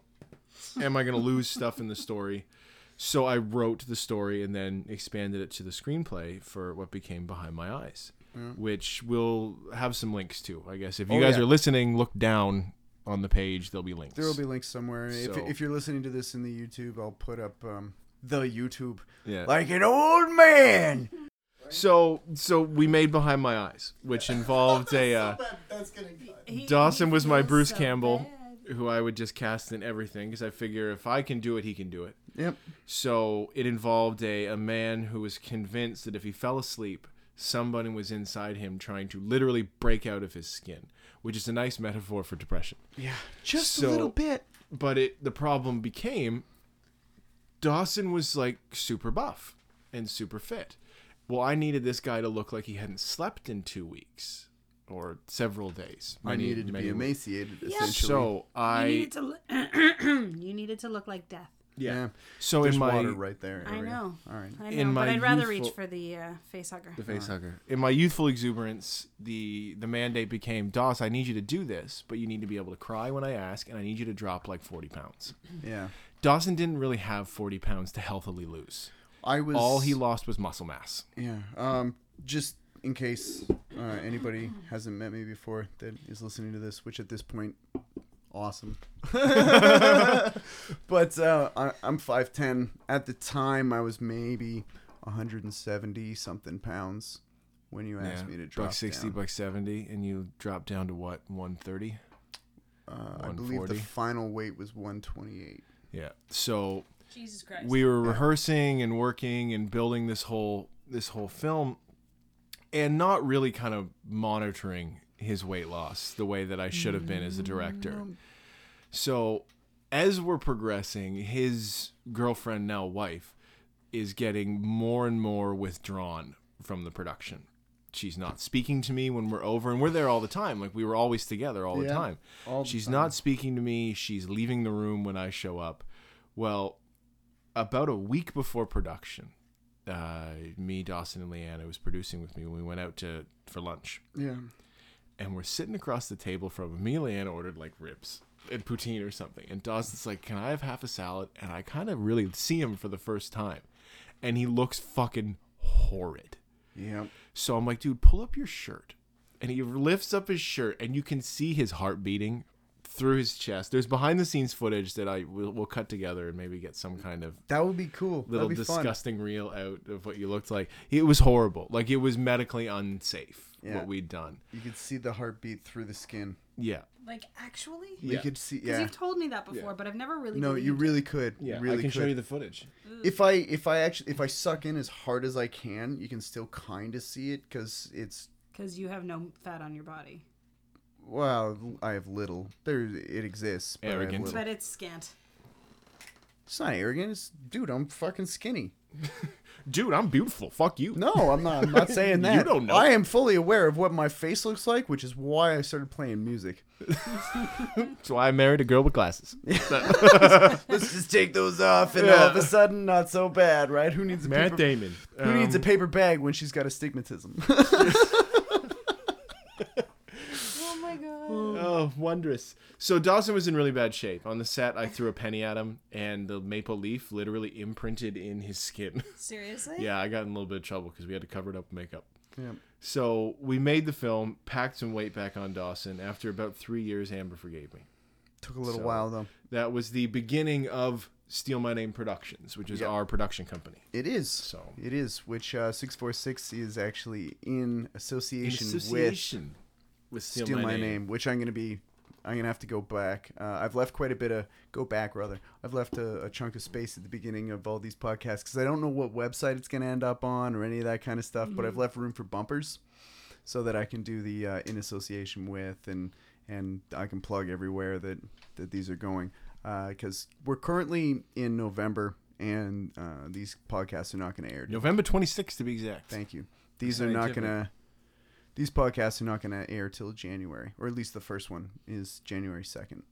So So be excited. You're stepping into the past. yeah, Hop in your DeLorean with us. yeah. I was gonna say it's the flux capacitor. Yay. Yay! So we made that film, and that was kind of the beginning of the the Steal My Name days. Yeah, yeah. And do we, should we go into the the what happened next? I don't know how how like juicy and back to the past you want to go on this. Oh well, we can we can go anywhere really. Um, maybe just just because I've been yakking for a while. Yeah, so- well, maybe just to give a little bit of backstory because I've been talking about six four six on all three podcasts, and I've yet to describe at all what that is. So I should probably maybe do a little bit of backstory because Bob was there for a lot of it, and it's a Oh, lot yeah. more fun to talk about that stuff with someone that experienced the. Uh, I saw it all the way live. I don't even really know what to call it. That period of time that was 646, which Yep. is actually an address for a house that my parents had when I was growing up. The house, man. It was the house. It, It was, was- it was the arts house, it was the party house, it was the everything. for a lot of us, The it Mecca, was, if you will. it was a, a home away from home. Yeah. It was your Liz made that definitely a home for at least for me. I know a lot of other people Yeah. felt the same way, but A lot of people stayed there for Yeah. extended periods of time. yeah, it Um, was.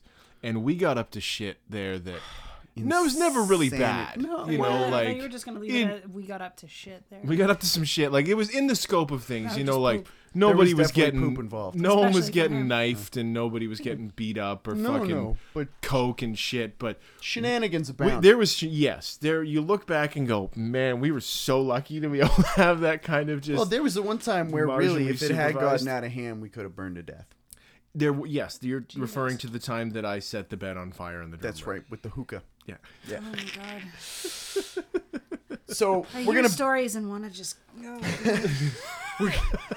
let's back up maybe a little bit further. Yes. Um, I'm gonna give you. I'm gonna give the listeners a bit of a backstory on me. Bit of I history. guess. And, His story. yeah, So, little Dawson, where were you born? I was I was born in Peterborough as well. Also, the answer is your mom's ass.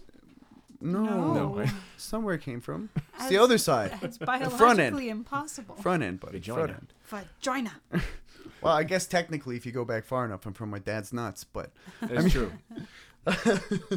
but then I spent some time in mom's. u- No, anyway. Terry's Uh, testicles makes the McManus boys. Yeah, it did. Um, That'll be a terrible kid show. wouldn't it? Welcome to Terry's testicles. I don't know. That sounds pretty great. That's a little jovial. It'd all be in black. just your and dad white. screaming, "Get the fuck out of my testicles!" I- Ow! I just hit myself in the nuts. I got too into the bit. Uh, So you were born where? I was born in Peterborough. Um, spent a good chunk of time here. Grew up on a farm with my four siblings, three siblings rather. There's four kids. Uh, There's way older- too many of you guys. I know. My older brother Devin, who's a phenomenal guitarist. Mhm. My younger brother Glenn, who is one of the craziest computer dudes I have ever met. And then my uh, little sister Tara, who is actually currently, which is I'm, it's so cool to me. Uh, she works for a magazine, an online magazine called Lift, which is mostly uh, marijuana paraphernalia. And Wicked successful. yeah, and she drives around North America going to all kinds of um, canacons, which is cannabis conventions, and and she, well, she kind of does what you do, Ariel. She writes reviews, but rather than on film, it's on like vaporizers and right. pipes and like just the. It's really fucking cool, and she helps. And the other thing too is they help people get their medical marijuana licenses for people with like PTSD Right. or with multiple sclerosis or all kinds of things that really don't work so well being medicated by like chemical Pharmaceuticals. pharmaceuticals Yeah. whereas marijuana has a hugely different effect especially cbd not so much thc but cbd which is uh, a completely different chemical which is what helps to stimulate your appetite. It's it's the anti-inflammatory it's the pain reliever it's the thing that helps to reduce stress if you're uh, a victim of ptsd so she does a lot of really good things with it which is awesome. So She's one of those lucky people that got to turn their hobby into their job. yeah yeah Yeah, which is which is sweet. And uh, th- uh i got to do it too which is really kind of cool. Uh luckily mom and dad are super artsy. Dad's a guitar player. Mom used to sing a little bit. And um led zeppelin 4 changed everything uh, devin and i were playing super nintendo i think I got so sick. Mom sang, and then Led Zeppelin 4 changed everything. I came home, and the house was a mess. yeah it was Dog was There was pregnant. blood. There was blood everywhere. well, it was side one track that witch one. bitch with the sticks on her back. It just destroyed, murdered the whole family. Right? Man, no, seriously, Black Dog changed everything. We heard that and was like, what is that sound? You hear that coming on And- the vinyl. It's just it's Yeah, and it was on vinyl. The needle dropped and the world changed. You know? Uh, so a couple months go by, we come home. There's electric guitars sitting in the living room. Dad had only ever had his Sigma acoustic, which was a gorgeous guitar, but not set up properly. So the string height was like enormous on it, insanely hard to play, hurt your fingers. And um, came home one day, and Dad had uh, a Strat and a Jagmaster, which Jagmasters were a limited edition kind of guitar. It's a hybrid of a Jaguar and a Jazzmaster, in case anybody's wondering what that is. So All I can think of is the Atari Jaguar mixed to a Thighmaster. I'm just picking. Both I'm of them don't work. Car. That's all I got. Oh, okay. Because yeah. me and instruments aren't really a thing, Yeah. except for the flute. yeah. Well, there you go. I got a flute in the cabinet. I know. We'll jam on it later. Okay. Um, but uh, came in, Dad. He's like, I remember it too. It was a big E major with a ton of distortion. Bwam! We're like, came home from school to heard this this, story. and he's like, I'm gonna teach you boys how to rock. We're just like, oh my god. Teach us. So, Which is that's incredible for people that know Terry. He's a pretty quiet guy. yeah, he can you know, be. He can be very boisterous. He can really get into it and get Yeah, really loud. yeah. So that's that's funny. It's funny when he lets it out. Yeah. So, Dad showed us a couple of chords, and and uh, didn't take long before we kind of exhausted his knowledge of of what he was able to do on the guitar. So Devin and I picked it up and just kind of ran with it. Devin definitely got better at guitar way faster than I did. Mhm. So I got sort of jaded and pissed off as an 11 year old would. Um, So you did what most jaded guitar players do: play the bass. Yeah. yeah, that's true. Well, the the the initial rationale my dad had was that there's only four strings. And you only have to play one note at a time, so it's an easier instrument. Which, if you know anything about playing instruments, there's no really no such thing as an easy instrument. Once you get Kazoo. you, have to have good pitch because you hum into it, dude. If you can't if you can't hum in tune, you're fucked. Well, I guess my career's over. There you go. My kazoo career is dead before it began. But uh, yeah, and I didn't want to play the bass because that was my thinking too. Oh, the bass, bleh, that's what failed guitarists play, is what I was thinking. And then my dad said, "Well, that song that you love so much, Black Dog, that was written by the bass player, and it was the that riff." Is knowing Dawson's such a bass player riff. Yeah, and that's that was written by John Paul Jones. He wrote it on a train, I believe. Um, if I'm if I'm not mistaken, I could be talking out of my ass, but I'm pretty sure He was so rock and roll. He was actually standing on a train that was full of women and cocaine. And he just had his hair blowing in the wind, just crashing the space. Yeah, and and I found out that John when I found out that John Paul Jones wrote that riff, I decided that bass was then okay. If if that riff was written by a bassist, then bass guitar was a viable option. That is, I guess, maybe just a segue in there for a quick minute.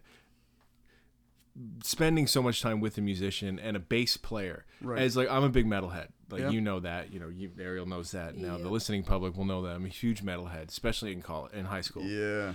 And I didn't really understand the bass.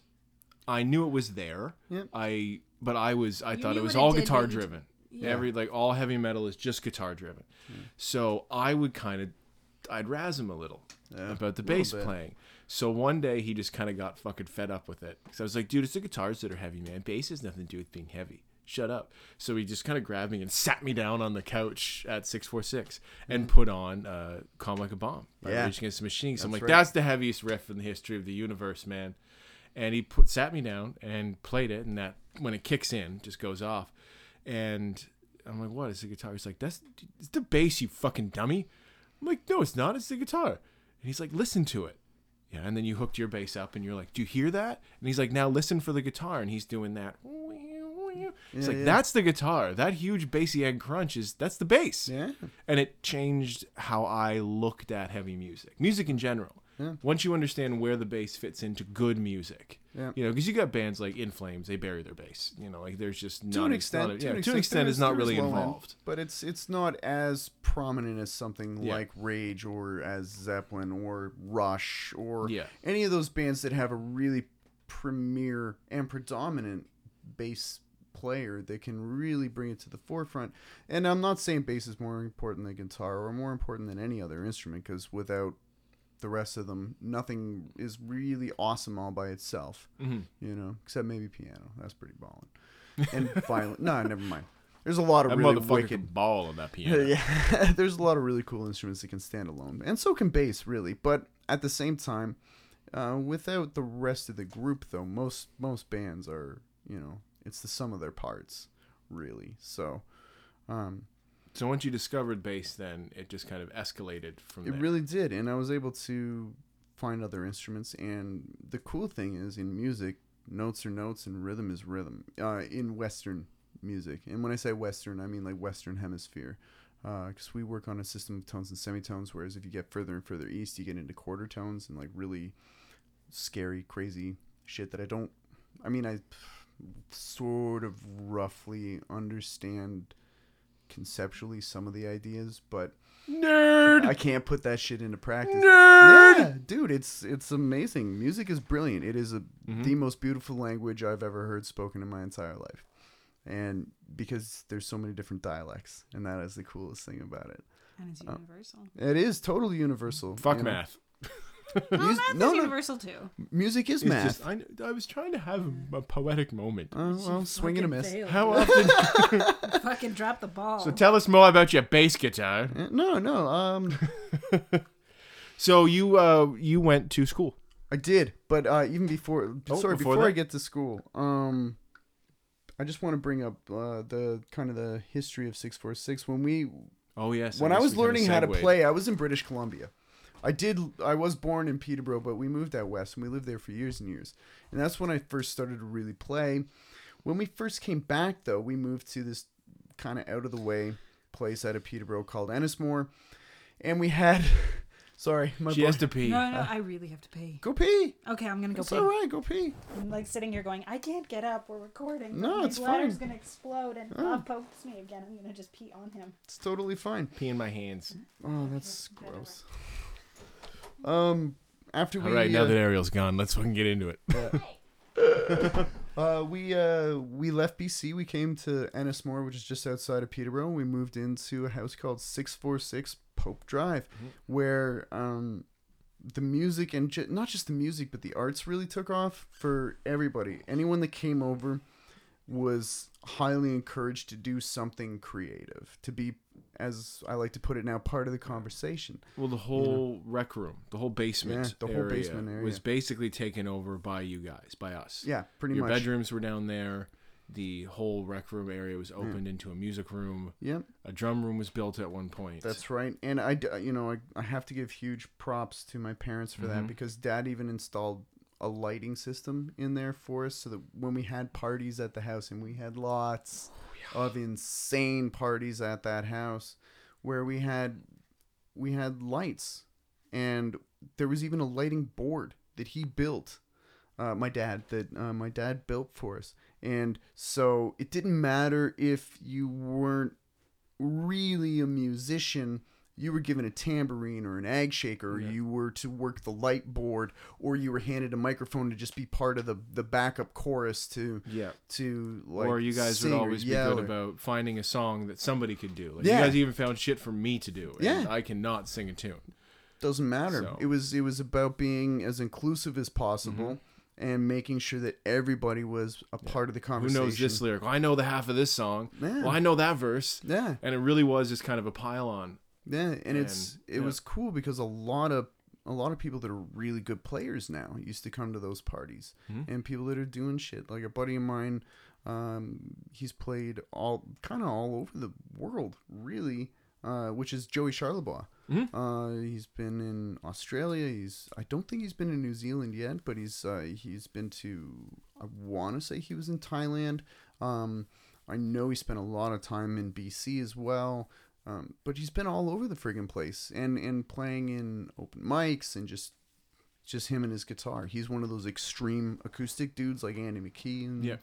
all these other cats that I'm not as well versed with as he is, obviously, because it's his genre. But he came from that crew. Uh, other dudes that maybe aren't as heavily in, in the music scene anymore. Mike Gauthier, who's a brilliant visual artist, uh, was in that crew. Um, eventually, Christy, uh, Christy Reed, who's a genius makeup artist. Uh, you can find her on Instagram and follow her stuff because she is Bananas. so good. Yeah. She was in that scene as well, and it was really cool because we really did kind of create our own arts community, and a lot of it took place in my parents' basement, which was really cool. And a lot of people would spend days on end there, not just come over and hang out and then leave a couple hours later. It really was days on end, and you and I got a lot of work done. In uh, well, one of them was uh, your bedroom on Green Lawn Yep. and the other one was either in the basement at, at Pope Drive or 646 or in the garage. Yep. A lot of work. Couldn't smoke cigarettes in the house, so we had No. to work in the garage. That's right. So And uh, so that was that was all really cool stuff, and it, it really shaped who I turned into, which is a big part of the reason why this is called 646 because it doesn't matter if you're a musician or if you're a writer or if you're a journalist or a critic or if you're a martial artist or a visual artist or whatever you or a comedian, an actor, you're in the arts, so you're part of the conversation, which is what this Yes. show is really intended to be about. and about. I think it's also what we've been able to do because you like I don't play, no, you know, not like really. I I'll pick up I've picked up his guitars for years and noodled, yeah. you know, I can play the Phantasm theme, you know, but that's Oh, that's better. big. She made the big water, mm-hmm. Big ups for the big water. Oh, you know, Big, up, big water for big ups. and I've noodled with lyrics and stuff, and Yeah. he's collaborated with me on stories, but you know, I don't. He doesn't sit and screenwrite with me. He doesn't write the scripts. No, no. I don't write the lyrics with him, but if you have friends that are in the arts, you know, like oh, my best friend is a painter, you know, but I only, you know, I play the ukulele. I don't really know what that could do. You can still find a common ground because that Always. energy is the same, Always. and that's what we've spent so many years trying to do is bring that together. Yep. So, and keep an eye. There will be something coming. There will be. We'll talk about that in a little bit. Something wicked this way comes. Ah, that was tight. I like Wicked. See? See? Wicked. that. That was I wicked I don't. I don't want to get too was much into it great. until Okay. it's done. Okay. All right. So all we right. just. Uh, we'll just say it's gonna be fucking bomb diggity, and you're gonna like it. There you go. yeah, I don't, I'm one of those people that I get really am not really good All at right. talking about stuff before it's done. Sure. Okay. So Something big is coming. yeah. So keep it here. Giggity. Keep it. Googity giggity. Keep it here. I did Gagugus and Hergaflavity. Or what is it? To the cookies. Keep it near to the ground. Cause that Yeah. story is to be continued. Mm-hmm. To be good. Dude, My name's be Marty. thundered. Everyone take a turn at doing the voice. I'm Marty, and I'm in a picture. Oh Jesus. Family Guy, new season, Thanksgiving It's episode. excellent. Very Check it funny. out. Very funny. But To yes, I did go to school for music. Yes, you did. You To attended flash in, forward. uh, to jump in to Yeah. To jump back. And just yeah, to to jump around all over the fucking place because this is how real Jump, conversations jump, happen. jump around. Uh, but just to kind of touch on something you had talked about earlier, Ariel, with Ooh, uh, me. your unfortunately your your ex Yes. uh, and Here, all that sadness. talk. I have to pee. okay, um, we're gonna rotate. I'm taking Yeah. the microphone with me. Yeah. All right. Cool. God, just make sure you talk about the controversial shit. It's so echoey in that bathroom. My controversial shit. But um, I've had to deal with um, suicide as well as Mhm. I mean we've talked about this before, but uh, I feel like anybody listening, you know, want to be just as honest and open with you guys too. Well, yeah. Um, I had uh, had somebody that I had dated, unfortunately, take their own life as well, and I, I struggled with depression as a kid and, and all that kind of stuff. But um, and then my cousin, and then years later, um, he's actually technically not a blood cousin, but uh, someone that I consider to be my cousin. Unfortunately, took his life, and um, he's a really good kid, super talented writer, and unfortunately, um, he just I don't know, something about the way things were going just was too much as, you know, people do when when things go unaided and Yeah. unaddressed. Luckily, when I went through my bout um I was uh I was helped. My dad found out what I was trying to do and he got me help.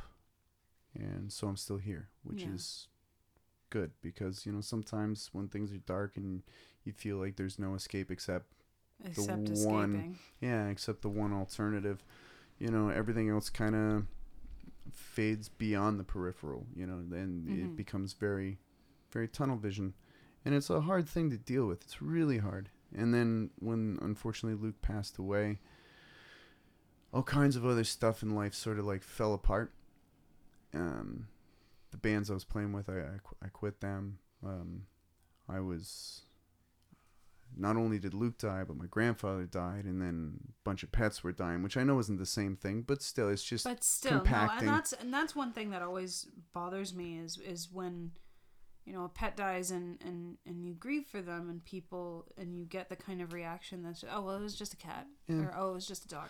Yeah, and it's not. It's- it's you have not. those pets for decades sometimes. Yeah, I mean when I I, put down Ozzy who is my cat Yeah. he was 18 yeah, yeah. you you lose you are losing a, a companion you yeah. are losing it's a, a family member. It's a family member, it really, and you know, and, and, then the grief that you feel in that loss is legitimate and don't let anybody ever tell you differently and i say you generally you not just you dawson no, just, never let anybody tell you this uh, no the proverbial you, I get you. yeah But yeah, no, so I mean, it was just kind of all of the same. And I'm not trying to compare the pets that we No. lost at that time to the life of my grandfather or to the life of my cousin Luke because obviously it doesn't stack up the same way. But it was It's just it was just more stuff that I didn't really want to have to be dealing with at the time.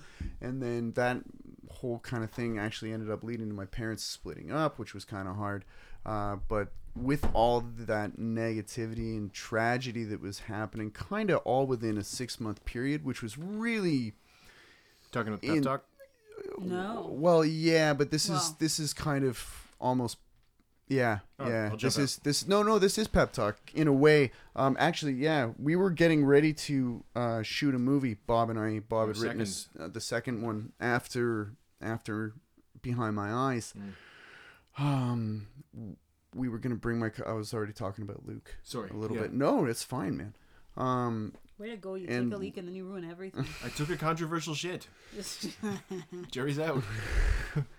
Luke was getting into film and he was already a great writer, especially for his age and for his experience. He was very, very naturally skilled. Mm. And he was going to come and be on set with us. Mhm. And um, the day that I went to pick him up, the, the very first day we were going to start um, shooting, went to pick him, or was it the day before shooting? No, it was it was the day before shooting. It Everyone was the was, everyone was arriving, and That's we were was we the- were awaiting his him to show up, Yeah. and we're all at Leanna's house. Yeah, and I had gone to pick him up, and there was no answer at the door, and uh, So you came back to the house. came back to the house, and Yeah. and then my sister, who she and Luke were very very close.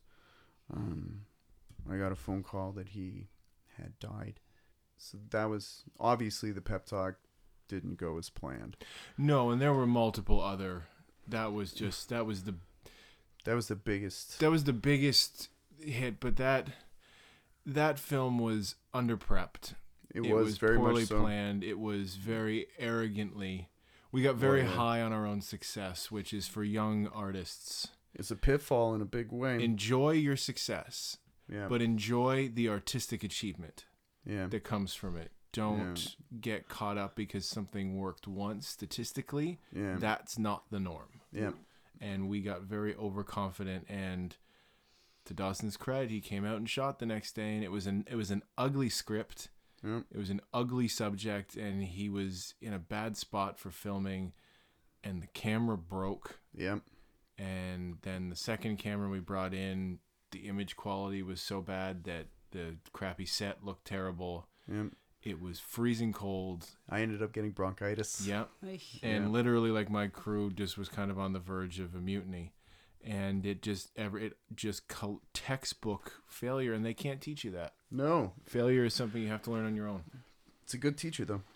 yep It's a it's a strong teacher, but it Oh, is yeah. a good one. So after after the uh, unfortunate um, failure and and all the other ridiculous circumstances The curse of surrounding the pep talk Yeah, the Yep. cur yeah, it's- it was even dubbed the curse of the pep talk.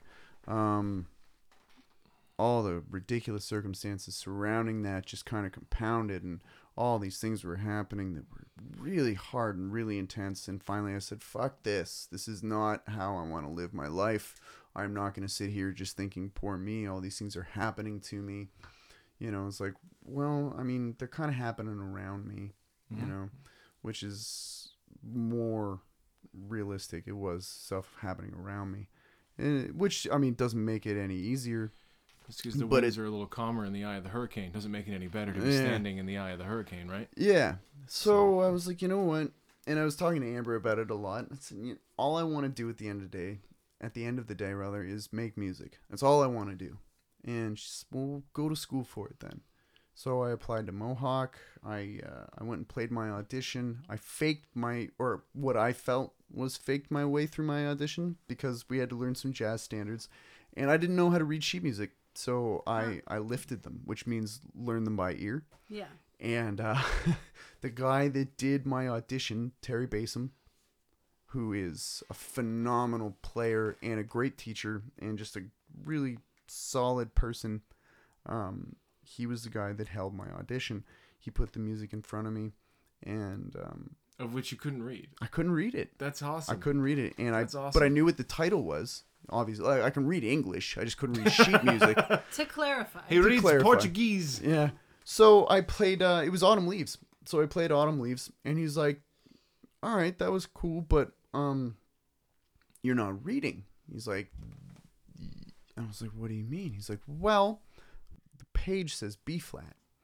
You're playing in the wrong key. There's no one accompanying me, so uh-huh. you couldn't hear the clash. Right. So that kind of helped. But he called me on it, and then he's like, "What else he got?" So I fucking played Limelight by Rush, and he was like, "That's pretty good. You've got a good sense of rhythm. Obviously, you've got good ears." He's like, "But you can't." He's like, "Hang on a sec. Sing this note." And I was, so I sang it back. I don't even remember what it, what note it was really, but he made me sing a note, and then he made me sing the third and the fifth above it. So I sang the triad, and he's like, "All right, you've got good timing. You've got good ears. Your vocal pitch is all right. You can't read." It's like, "I'm gonna send down an acceptance letter to the administration office, but you have to be able to read by the end of first semester, and if you can't, you gotta go." So, yeah. so I I learned, and it was insanely hard and insanely stressful, and I cried all the time. And I was like, I'm a fucking fraud. I don't believe. I don't belong remember here. that. it was rough Yeah, it was really rough, and uh, you know, I but I learned how to do it, and I had, I had a lot of catch up to do, but I did learn how to do it, and it, which is so funny because now that I'm out of, and I've been out of school a while, but uh, I hardly read at all except when I'm teaching. That's like really the only time I ever actually use it. The rest of the time I use more the Nashville numbering system for charts and stuff like that. Otherwise I just do everything by ear, which is what I was doing before I went to school. uh, or Take that, school. No, no, no, no, no. But it's important to know that It it's important to know the rules. It is, and it's cool too when you can when you can see it on a page.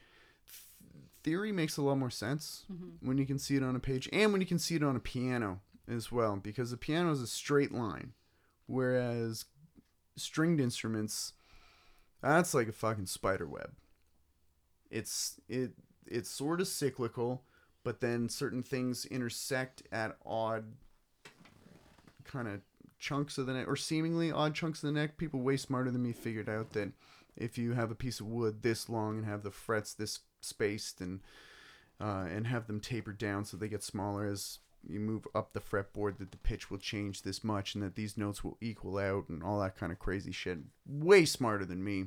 Figured that stuff out a long time ago. But when you first start looking at it, it is a little weird. Um, anyway, sorry. Um, being able to see that on the page was really good, though. Well, we're having a quick pause. It is Yeah. 5.30. It is five thirty. Reservations are 6. At six. Yes. And All I'm right. not gonna be able Now, bring- we can I'm just, like, obviously this Yeah. little middle bit can be cut out, but we can always come back to this. Yeah, Yeah, and well- continue. After And I'm Yeah. assuming I can't really make a cake now, so That's all right. You know what? we'll eat it when Um, we get back. I'll make it when we get back. Brian we'll just we'll just pause and you know? We'll leave this middle part in because this is how real life works. Yeah.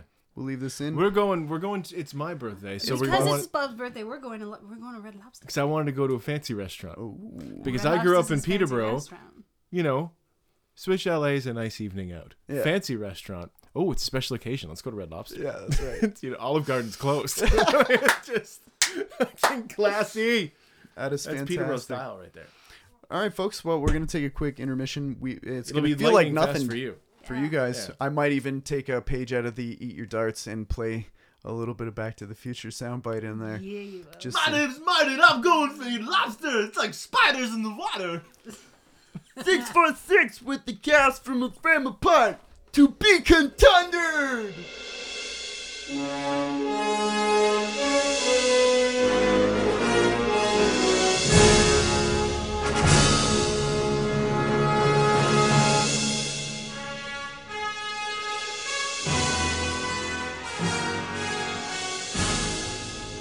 Oh, and we are back in full of seafood. Right back to where we where we started. Yeah, pretty back well. to our roots. yeah, full of seafood. I, I am packed. full of butter. There's there's a lot of butter. Getting butter.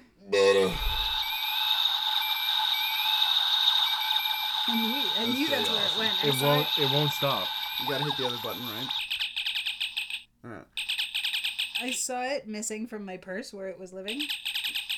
So for anybody And- not in the know, that is an original Star Trek communicator toy that Bob got for his birthday from was that from your folks? It's from my Thanks. mom. Yeah. That's your mom. You're not Yeah. getting it back until the end of the show now. You're a dick. You, your noisemakers need to stay away. You're you're a jerk. But yes, Red Lobster. Yeah. No one touched my head this time. That's so- good. Yeah, yeah, no quite no pleased. weird um puppeteer humped your head with Yeah. with a you do it on the lobster hand puppet like last year, which was awesome. What are you talking about? No, no, pull on that. Oh. See? See? He's figuring out how to flip it open like they did on the TV show. And now he's figured it out and he will not stop. There we go. Oh, Self control. Yeah, you have more of it than me. Mm-hmm. because I'm I'm getting mature in my old age. So yes, last time we Sure. went to Red Lobster last year for my birthday, there was a gentleman that I'm sure some people in the Peterborough Red Lobster may have seen, who walks around with a lobster puppet, and decided that One of his many puppets. yes, apparently the man loves puppets.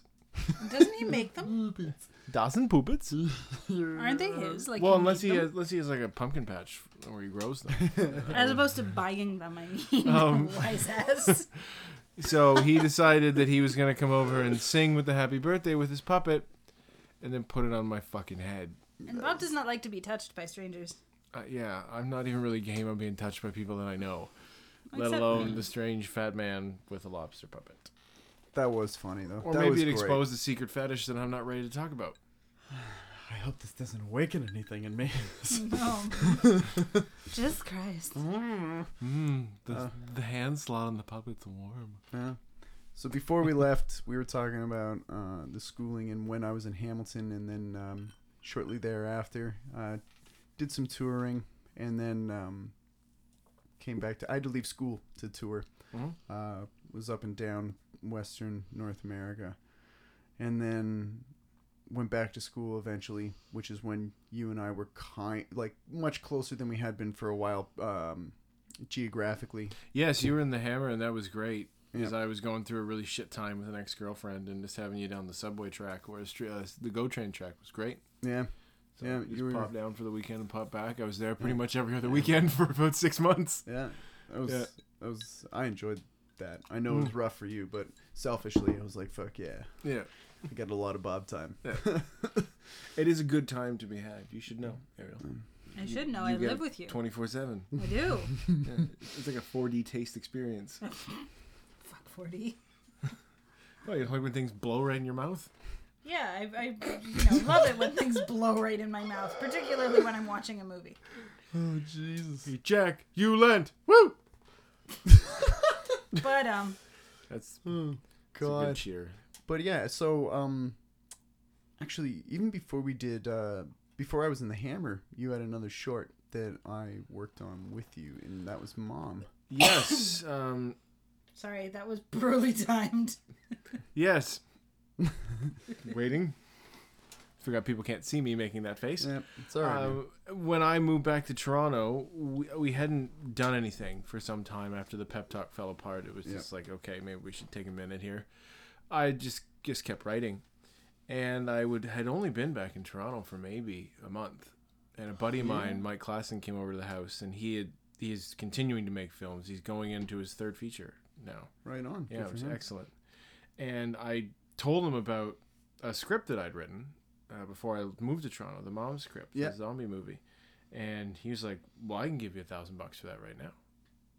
I was kind of like, "What? Are you serious?" He's like, "Yeah, I got some money," and he gave us money. And my producer on that, Mel, he put in the rest, and then all of a sudden we were making a movie. Yeah. So, which, you know, script is really good Yeah. It was a very it was a very really good learning experience because Yeah. we were casting for the first time Yeah. you know it wasn't it wasn't a matter of you know it's one or you know i can just put dawson in it you know this needed you know not that he's not an actual actor but it well, I was on tour at the time. yeah so we we cast and we were working with more equipment and a little more money and you know it was i don't want to i don't want to rag on the flick or rag on anybody involved you know a lot of people came out and worked for free that wouldn't normally have done that and you mm-hmm. know it was always it's always great to get the band together Yep. you Yeah. know so It was cool too, at least for me, because it was the first time that I had scored anything. yes yeah so for those fun. that don't know dawson does most of the music or collaborates in some way on behind my eyes you collaborate on some of the audio stuff Yeah, not a, not nearly as much Hayden though. did That most was mostly music. Hayden. But again, that. that. movie was much more that's sound design as score. Yeah. And I was really big on that, basing it off the uh, opening credits for Cabin Fever. Yeah. And that film really plays a lot, especially that opening. in Mom. yeah, in Mom. That's Yeah. where I took that idea. Well, no, in Behind My Eyes. Really playing, yeah. You think there's no real scoring Behind My Eyes. It's just much No, more yeah, sound design. weird With. Mom, there's some theme stuff, but it is a Some lot of theme stuff. tonal work and Yeah, which was Yeah. weird because, at least for me, coming from a background where melody is drives a everything. it's a huge part of what you try to do, and then you get notes saying there's it's too melodic. Yeah. Jesus Christ, I'm using three notes. Yep. How is it too melodic? No, it's got to be drony. It's just more atmospheric, more moody. Yeah. And it's funny too because um, at at that point in time, the uh, the lingo of how to describe what you wanted was a little vague. I It was super totally vague. It's it's one of the di- when you're not a musician and you're trying as a as a filmmaker and you're trying to communicate those ideas. You really you're only left to communicate through feeling. yeah, You know, I can say like I want you know this to be a little heavier, a little crunchier, a little this, or like a really kind of a, a this kind of melody. But other than that, I'm really. We were just kind of sitting at the keyboard, and he's like, well, "What the fuck am I supposed to do?" I'm like, "Well, you're supposed to feel this." And then you'd noodle and pull your hair out, and then come across something. I'd be like, "Okay, now that, there we go." And then you just, we just, you built it from the ground up that way with your weird instrument choices and your Yeah. banging on your guitar with things and Yeah, it's funny. Yeah. Actually, very little of that, despite it sounding like there's a lot of synth in it. Most of it is actually just guitar and bass, and doing really weird, unorthodox stuff with those instruments. Like um, in the scene where the mom has the bandage change, and you see the wound, and she does the big scream, and all that weird stuff is happening. That's a bass guitar hooked up to a reverb echo pedal. Um, and and uh, and an EBow, and it makes that a horrible, like almost Godzilla scream, which was really yeah, that was a fun accident. yeah. The music find. was probably my my favorite part of that. Well, thank you. Yeah. I appreciate that It because it, that was was, cool. that was a hard project for me. It was really difficult to uh, wrap my head around what you were asking, coming from initially like a rock and roll upbringing and then studying jazz. You know, you think a lot about Mhm. melody and harmony and chord progressions. Yeah. and- It's supposed to be sad. Well, can I use like a piano or a guitar? Nope. no, don't do that. No. Well, other than that, opening that music box melody at the Yeah. start, but Yeah. that's about it. That's about it. And even that is really considerably more simplistic Mhm. than I normally go. So that was cool. Which then shortly, so then after mom was when I was back in the Hammer because you that was school. I had to go back to school after the tour was done. I I just had to get back at it. Um, which then, as you were saying, led to uh, it, just timeline wise, you started going through that breakup with that particular ex, which then eventually led to your new relationship, which is lovely and awesome. And I wanna I wanna hear how you guys met because I have a rough recollection of of the story. One Okay. one boozy evening Well. when I've been chatting my face off, so why don't you lay it down and I'll interject at inappropriate times. Okay. come Cool, with the fair big enough. ups. This is not going to catch on. It's- I refuse to is. allow this to catch on. you can deny it all you want. Doesn't mean Breakdancing's it's in your not. soul, okay? Sure. so, uh, we met June 8th. Jesus, more To- specific than I, I am. remember because I have. Oh, thank you. Sorry about that. No, it's fine. We met June 8th, uh, 2000. I guess it's been three years. 2013. So, yeah, I see. You're holding up your fingers. You're doing a one and a three. This is this is a 13. 2013. Yes. He's making hand Jesus. gestures. This is how we communicate. Uh, It's very, very unproductive. Fucking Koko the gorilla. Basically. yeah. She saw me, the blue-eyed Simeon, Simeon. and was excited. and she latched on when you have a gorilla grabbed onto your nipples. Yeah. you, You pay, listen. you pay attention. Um, but yeah, so um, June 8th, 2013, I was at a concert actually. Uh, the what what is now Field Trip, which is a two day f- music festival at Fort York in Toronto by the label Arts and Crafts, started as the 10th anniversary concert on that single day. It was a one day thing for the Arts and Crafts label, uh, which was also a reunion concert for Broken Social Scene. Oh, cool. So they had they were the headliners of an all day music thing. There was like an Etsy tent and like all sorts of like food trucks and things. It was big to do. Cool. Um, and I was also invited to this party uh, by a mutual friend of ours who was having he and his wife were having a housewarming party.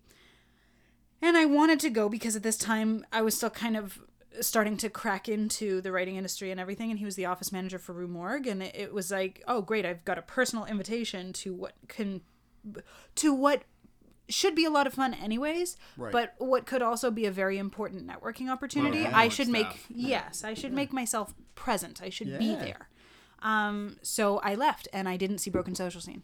I stayed for the rest of the concert, but in order to get there, I didn't stay for Broken Social Scene, which is fine because I'm not like the biggest Broken Social Scene fan. It's fun. My best friend at the time wanted me to go, so I went. Um, so I bailed early and I show up and there's this guy who just got buzzed in. Um, weird dude It's me. dressed in like looked like he was still dressing for like high school and stuff and long hair and lip ring and anyways so he walks in and then i call up T-shirt and my shorts, man. yeah did you have your socks on No, I was wearing Birks. You were wearing your sandals right He's a okay. Dapper Dan man, Dag Nabbit. yes i was watching that the other day Great flick. um damn it now i want to sing the song later later Yeah, later we'll do it later. Um, but so he he walks in, and then I call up because I'm assuming we're not going to the same place. So I buzz up. Under normal circumstances in Ariel's life, that would have been a terribly safe assumption. the odds that we'd be going to the same place and it wasn't like to identify a prisoner, probably. well, no, yeah. it wasn't even that. I just assumed I I had no idea who you were. I had no idea where you were going. It was a safe assumption that we were going to separate places. You hmm. could have been. It was a big apartment building. You could have been going anywhere. So I, I buzz up and you know Ron Ron buzzes me in, and then I go into the elevator. We we stand there. We're both standing in the same elevator, and darling Bob is standing, basically pulling a Blair Witch in the front left corner of the elevator, and I'm standing back, relaxed, whatever, kind of wondering Sure. who's this weirdo. Why is he look so afraid? I don't understand what's going on.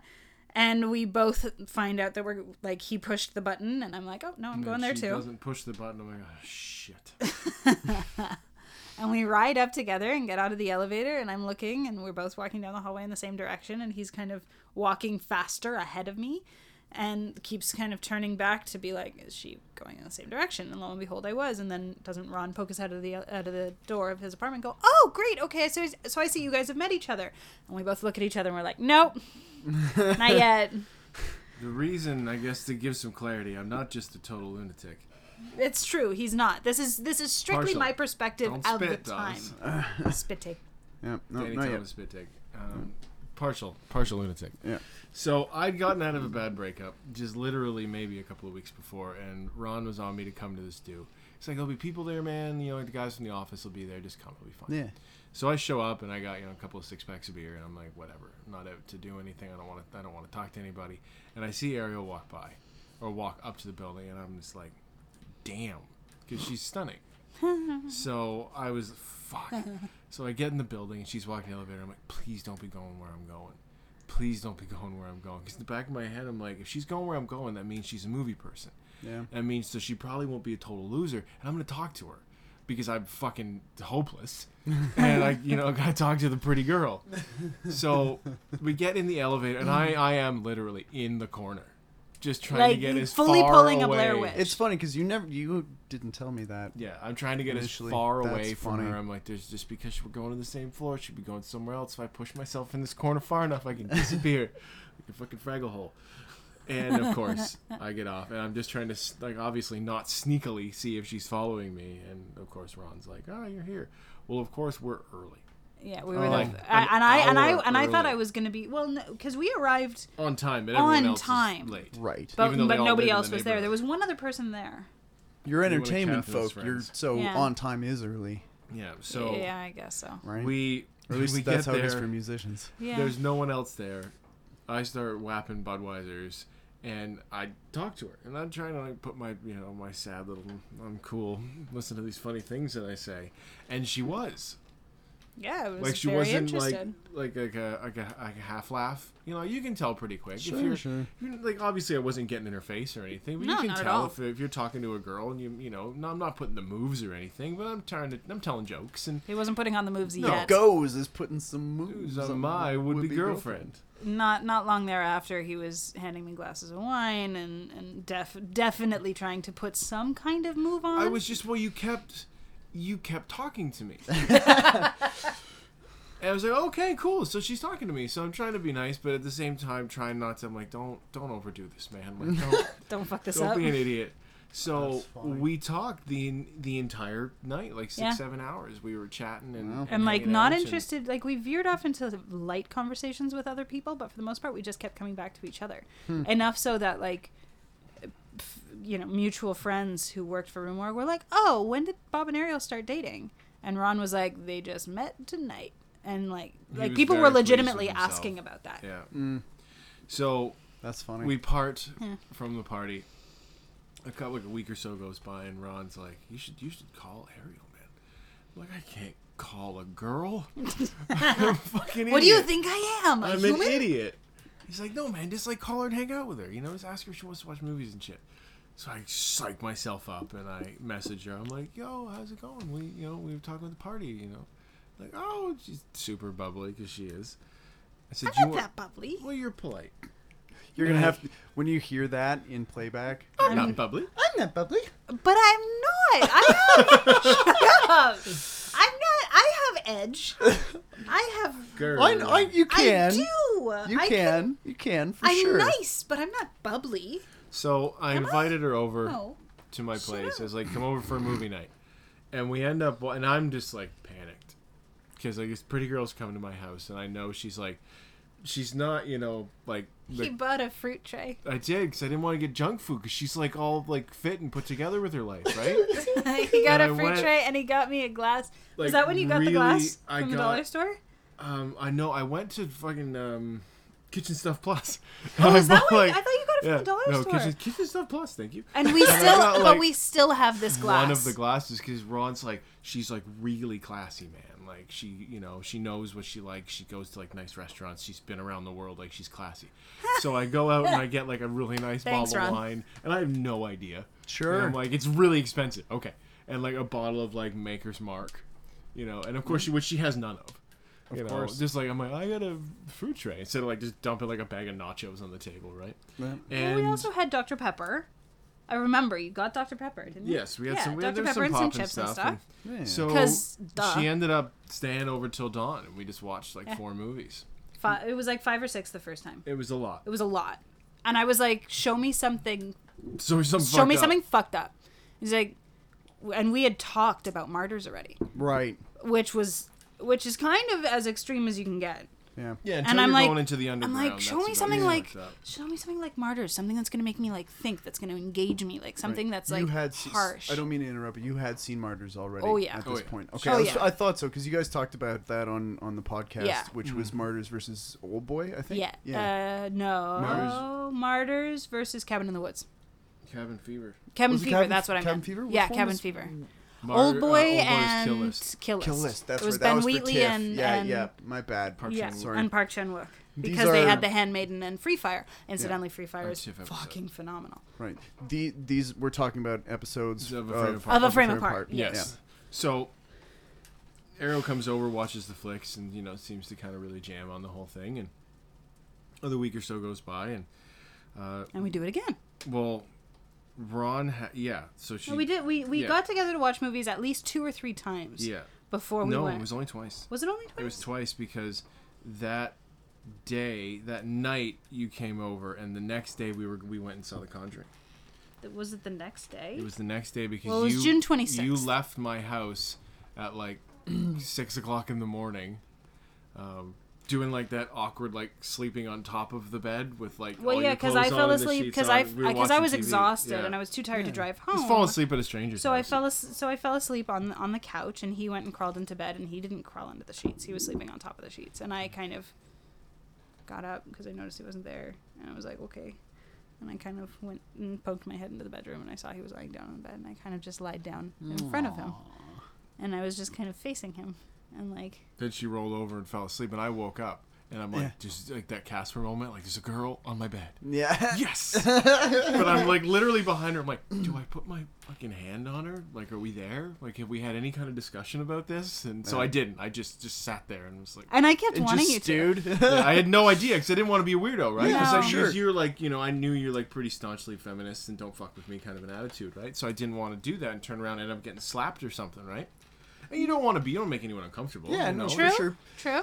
Oh, so- Although I'll say though, typically Chick when comes a and chick lays down crawls your bed, into bed yeah. with you, chances are chances. You can at Chances least are put she'll your be hand okay. on her shoulder. Yeah. right? Yeah, like a, a, a, a snuggle's probably okay. Yeah. You know, so, don't just try to dry You know. ram it in there. Oh But, God, like, no. Just fold it over and duffel bag it. You know? Bite the pillow, baby. Here it comes. Ew. I'm sorry. That's- covered in Cheetos. oh. Ew. So morning Jesus. dawn breaks, morning comes, and Ariel leaves because we were going to. No, we ended up meeting up at uh, the Lightbox for something. I think it's from Beyond or something. I don't know what it was, but you're at the Lightbox. I don't recall. And then a, a little more time goes by, and Ron's like, "I have tickets for The Conjuring. it was for the press screening. Yeah, for the press screening for The Nice. Conjuring." Yeah. It's like you should you should call Ariel and ask her if she wants to go. I'm like, ah, I don't know, man. He's like, no, you guys have been doing. She was talking to me. She kind of she enjoyed hanging out with you. So we go to the show and watch the movie. And the first Conjuring was really good. Up until both of them were really good. Until Up until the end. end. The end of mm-hmm. both movies suck. Which we both agree on. But the the movie's really good, and we're like, we want to hang out. We're downtown, so we go and get Thai food. I've never had pad Thai, but I want to Oh. be cool. Yeah, right? so he's a, right. I love pad Thai now, but I don't like it with the peanuts all over it. And, Oh, which fuck is you. So- yeah, right. Thank you. So But- I'm trying to be cool, and we're sitting in the quad. Well, because this was, and I I can, Ryerson. yeah. So we go, we go to the uh, to the screening and everything, and I'm like, and I'm thinking in my head, I'm like, it would be really sweet if we could go and do these things because the quad at Ryerson, because we were at Yonge and Dundas, that was where we saw the movie. I'm This like, is in we Toronto. should go, yes. And so Dundas. don't know. Dundas, 'Cause so we are talking to the audience. Ye- to an audience. So this is in other. Toronto. We're at Dundas Square at the Cineplex at Yonge and Dundas that used to be an AMC like a million years ago. Um, and I'm thinking, well, I don't want this to be done yet. Like, I don't, like, it's too early. I don't want to go home. And I don't want to not be with this person whom I'm starting to have very strange feelings for. I had all all of the feelings. Like It's hair where there wasn't hair before, and My vagina's purring. oh Jesus!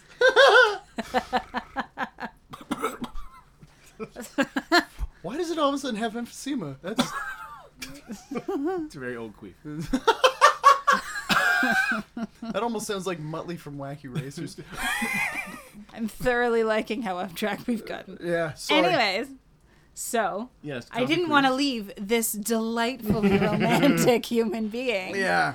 So I- well, so I asked him. I'm like, "Do you want to go get some food? There's, you know, Salad King is just up the up the way. We can get some takeout. Salad King is is like an institution in Toronto. It's a Thai a Thai place that started, and the reason why they're called Salad King is because they couldn't pay, they couldn't afford to replace the sign of the previous place that had occupied that space, the previous cool. restaurant. So they kept the sign Salad King. It has since been changed. They they now have multiple locations, or I think they have multiple locations. If not, that's the only one. I But thought so they were serving actual salad. I was kind of an idiot. did you really? Oh yeah, I was stupid. I didn't know. You're like, do It's you like want to go get food? I'm King's like, right yes, here yes, I'd like to go get food now, please. with you. Oh yeah, it's Ah. just just trying to be and trying to be slick. Mm, So we Right. got pad thai. Yeah, baby, let's do it. I love Salad King. I've been getting salads there since day one. It's like, You know, right. they're like lettuce. I'm like romaine, motherfucker. you know me. I just, tomatoes diced. iceberg is for suckers. Yeah. Don't give me none of that jive iceberg. So we went and we took our ta- our pad thai, and we went into the quad at Ryerson because again, favorite, one of my favorite places in the city. And we sat and we're eating, and there's this raccoon sitting behind us on the grass, Digging the shit out of just the yard. just fucking up the lawn. like for no reason just other than to fu- screw we're- up. Stir We were wondering Yeah. if he was looking for something, but he was just like not even like Looking for pulling treasure. up dirt. Uh-huh. Like people But would he look at him and he'd just like, what, what, what, and just like look at you while he was digging. And he wasn't even digging raccoon, like Oh yeah. Yeah, but he wasn't even like Pulled digging up just like swaths of dirt. He pulled up like full chunks of like terroir. Like he was pulling Terroir? up terroir is earth. I just thought it'd be funny. It's not funny. Never mind. Anyways, he, he was pulling Wait a up sec. Sorry. chunks of earth. That was the sound of Ariel's joke. Oh, come on now. no. Be nice. I am. Tell the story about how we met. Anyway, so this raccoon is sitting behind us. Everything's super awkward. And I was insanely uncomfortable. I was so uncomfortable because I didn't know I didn't I, he was so not my type. Nope. Like, like at all. I and she wasn't my type either. You know, I've been, you know, like horror and metal and all that kind of stuff, and she's like all folky and well read and shit. Not like that. I.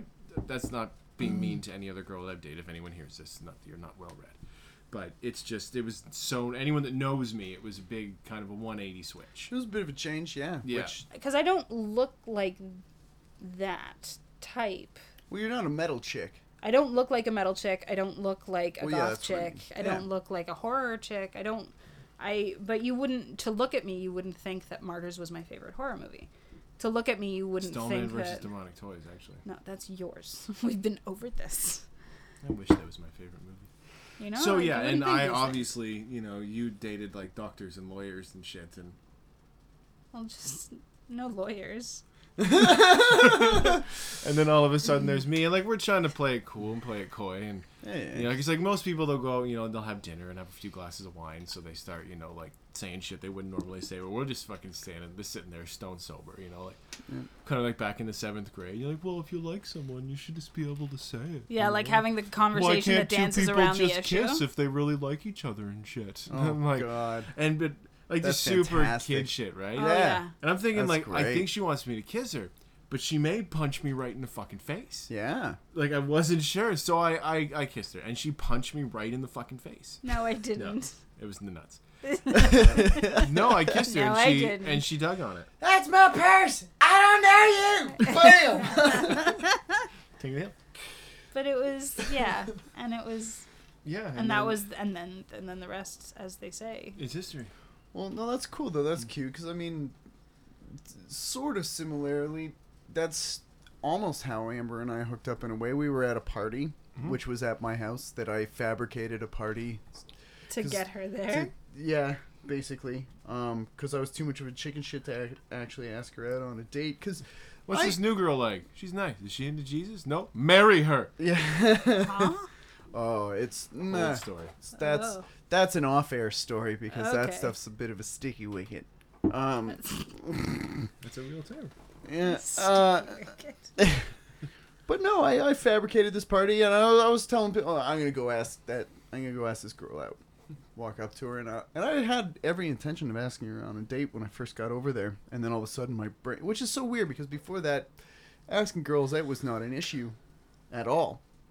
He Um, was a confident fellow. yeah. But then I got up there, and I'm looking at her, and all of a sudden my brain just goes, ah! like, was like- an inside out. Oh, yeah, kinda. Girl. Girl. Yeah. Girl. Yeah. Warning. Yeah, my God, it's exactly. the best. So I just went, oh Jesus! My brain just took a shit. So I'm like, there's gonna be a party at my house on Saturday if you want to. I don't know if you want to be there. That's cool. Whatever. there's gonna be some bands and you know. She's like, oh yeah, okay, cool, thanks. I'm like, okay, cool. Turn around. Just a second, my back's to her. Panic all over my face. I'm like, oh fuck! There's supposed now. There's it's- no party. it's Thursday when I ask her out.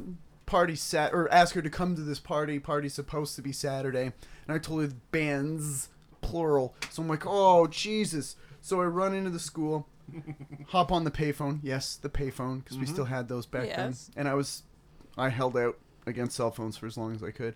Anyway, call up my brother. I'm like, dude, the band has to play at the house on Saturday. A girl's coming over. I told her there was a party and that there would be bands. So we have to get all of our other friends that are in bands at the house to play. And it was crazy. We ended up pulling it off. There was like 50, 60 people at the house on Holy. Saturday. So it was three like- bands. And it was a rager. It was, you were there. Uh, probably, yeah. So it was like was, you uh, know one of those high school parties in like Ten Things I Hate About You. But not as lame. But not, yeah, but but not like that though, because Not it like was it was it fabricated and lame. it was it like it, well, this was totally a fabricated. But yes, but not Party. in that movie. to be but fair. not not it was a in- total lie to Yeah. get in Amber's bra. so hey, she married me, so it's all that matters. The deceit, the deceit is behind us. yeah, us. but she knows the truth now. Um, after listening to this episode, eh, no, no, I told her long before that. But it was funny. We're we're sitting there, and my friends are like, "You fucking pussy." this is the date that you asked her on. This this party that she doesn't know is a fucking date. Is the date that you asked her? And I'm like, yeah, I, well, needed fifty escorts. Well, I'm gonna I'm gonna ask her out. I'm gonna ask her out at the party. What? Okay. th- watch this. I'll you know this is where I'll make my move. And um, for whatever reason, we're sitting together, and we've been hanging out pretty well all night, and you know, very close proximity, no cuddling or holding hands or anything. You're close yet, talking. but we're close talking, and for whatever reason, this stupid fucking the chimp part of the brain goes, well, if you just kiss her on the mouth, you'll know pretty quick if she's into it or not. Oh my god. He 'Cause thought the same thing about the lady at the McDonald's, and that didn't go well. no, that ended up in third degree burns on my pupils. Yeah. Oh my god. Their coffee is hot.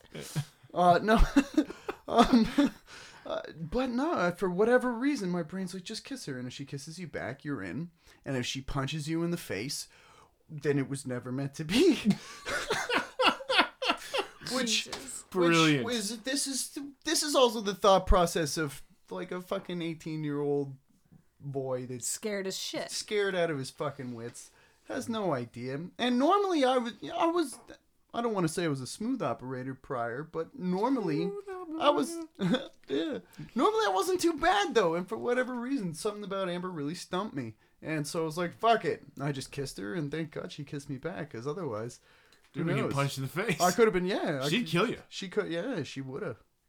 Just ripped me apart. So that's Yeah. that's kind of funny though. That that, that Yeah. story is like people should just be allowed to kiss each other if they want to. Yeah, you were 18 though. I was like yeah, 28. I know that's why it's awesome. 20, yeah, turning 29. Uh, it's fantastic. Yeah. You were my age when we started dating. I dating. was old. I know, gross. No, it's not that. Try not to vomit. I just can't believe it's been that Three and a half long. years, man. Yeah, it doesn't Yeah. feel like it's been that long. And at so the same yeah, time, it so feels like it's been listening twice audience, as I hope you've enjoyed the the tale of our love lives. the tale of two cities. yes. Um, it was the best of time. It was the blurst of times. It's stupid monkey. More Simpsons. Sorry. I know. Uh, all right. that one I am very, very All right. Of. All right.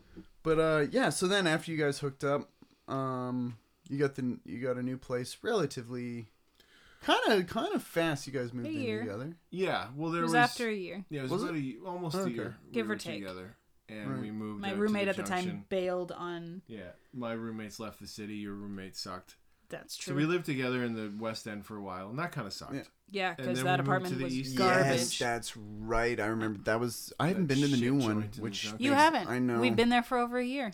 Well, my vehicle is. We've Your been there. vehicle's you, been fucked you since we have 1999. Go Transit. There are buses and trains. Okay, the last Killed time. I had killed him. Guilting. the last time Come I on, got guys. on the train to go see you guys, I was having a panic attack on the uh, on the subway. Such a Peterborough boy. and I had to play. No, well, it. I mean, most of my travel is done. just a small town girl living Living in a lonely world. He took the midnight train going Anywhere. Journey does in fact rock. Uh, It does. man, actually, did you know that their first like two albums are prog rock? yeah, first Okay. three. Yeah, three. Oh, yeah, there's the three. There's three, and they got threatened to get thrown off the label, so they had to Yeah, bring that's in a singer. Yeah, Steve Perry. Their original singer was the uh, the cat. I can't remember his name right now, but he's the dude that uh, sang for Santana for a long time. He Hmm. he did the vocals for their cover of Black Magic Woman. Yeah. Yeah, because the guitar player Yeah. for Journey was the original was uh, Santana's guitar player. Picked him out of like school when he was like 15. Um, but yeah. Anyway, um, Yeah, I was on the I was on the subway and I was freaking out and I had my acoustic with me and it was in a soft bag, and uh, to calm myself I was uh, doing I was fingering out chords through the bag so I could feel the strings to calm myself down. I was playing Georgia on my mind to calm myself down because I needed I needed that. Uh, Because the TTC can be stressful. it can be and Were you especially you were on the GO train when that happened to you. oh yeah I was Yeah, on 'cause the I go met you at Union Station. Yeah. You didn't do the TTC alone. I went and got him. yeah. And when we were on the TTC, I was freaking out even harder, and I, I, I kept, I was still just Yeah. doing like fingerings through the bag so I could feel the strings under my fingers to calm my nerves. But you got like, I mean, all of my travel is either done in my car. It- Uh, for when I was on tour, it was done on a bus or plane.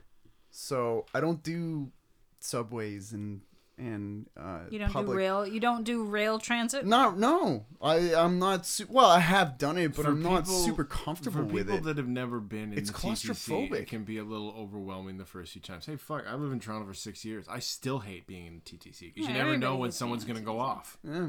So you're waiting for someone to act a fool or throw up or get in a We're fight. trying or... to convince him that it's okay to come to Toronto. Hun. You're Don't not be a helping. pussy. Get on. It's fine.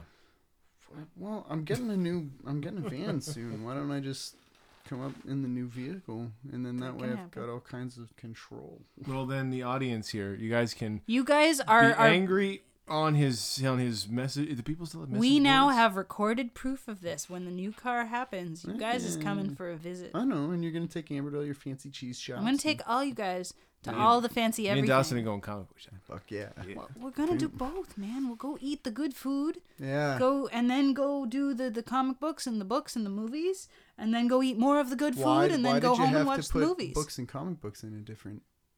Because comic It's books, and literature. books- How dare you? Philistine. I know you don't buy that. I I do. It is literature. How could it not be? No, no, not that it's not literature, but you don't think of you don't say I gotta read a good book and automatically jump to like Sin City or From Hell. That's so funny that you said Sin City because I was just about to say that. Huh. I'm Graphic I'm a big I'm a big Frank Miller fan. He is literature, and why not? I would I'd lump him. Again, in I'm with- not arguing that it's that it's literature, but I'm saying to You- to to be distinguish fair- between a comic book and a book serves the function of simply saying, okay, so you're thinking of that type of literature versus that type Strangely of literature. enough, That's though, it. your two examples that you brought up are Frank Miller and Alan Moore, two of the greatest comic book writers of the latter half of the 20th century. Yeah. Both of whom redefined the form, and between them, basically created the concept of the graphic novel. yeah, pretty much. You're good. I know. I was deliberate. Okay. You talk to me like I don't know these things. I don't know what you What know. do you you think don't I tell did? me everything. No, I don't tell you everything. I'm this out isn't of the my house for a profession. huge portion of the This day. isn't my career. This isn't the thing that I do. comic books. No, no. Do you have a listen. secret thing you're not telling me about? You're kick ass. Media, media, darling, media. Well, you know, Oh I know my your need to break it down into categories. Does Big Ups like to break it down? yes, she does. yes. Oh, and finally, finally. No, I'm not giving in. That's Yeah, once. I was That's gonna- once. No, it's not. That's one. Hey, trust me, I learned full well. Once is all it takes, okay? And she's still here. So, Yeah, three and a half Yeah. years later. Stop poking me. Poking. So, um, after you guys have been together for a while, eventually the idea of a podcast yes, comes up. we've Well, been we've been talking about that for long time. We've been told least a by year and a folks half. that they people keep saying like your con- like conversations are interesting. You guys should do something. you Yeah. know? You guys are always talking movies anyway. You might as well put on the microphone and have a show. So we bought a mic and it sat and gathered dust for a bit, and then no. We bought the mic when we were pretty much ready to get started. a few weeks later we fired up the Uh, show and yeah, created we- a frame apart. We were trying for a long time to figure out what to do for a name. That was the hard Yeah, part. We sure. knew what we wanted to discuss. Even that took a little bit. We were trying to kind of break it down, and we're like, well, do we want it to be very specific? Do we want to just focus on horror? Do we want to leave it completely open ended? Do we want to focus Yeah. on foreign film? Or, like, what do we want to do? And for both of us, I think me maybe a little bit more than you. Although, like, really, just for both of us, we, we our our interest is in cinema as a whole. Sorry, like- he's tapping the table. That'll pick up on the mics, brother. Oh, sorry. Sorry. That might have been me, actually. Oh, was it Yeah, you? I was think scratching so. my knee. Oh. Um. I'll put a noise gate on it later. It'll clean it up. It'll be Okay. fine. Cool. Continue. So we we're we're interested in like we're both we both have a vested interest in, in in horror and we're both really fascinated by horror and for different reasons and some of the same reasons. Yeah. But I've always been particularly compelled by just good cinema as a whole. I don't really care if it's what it is, mm. so long as it's good and it speaks to the human condition.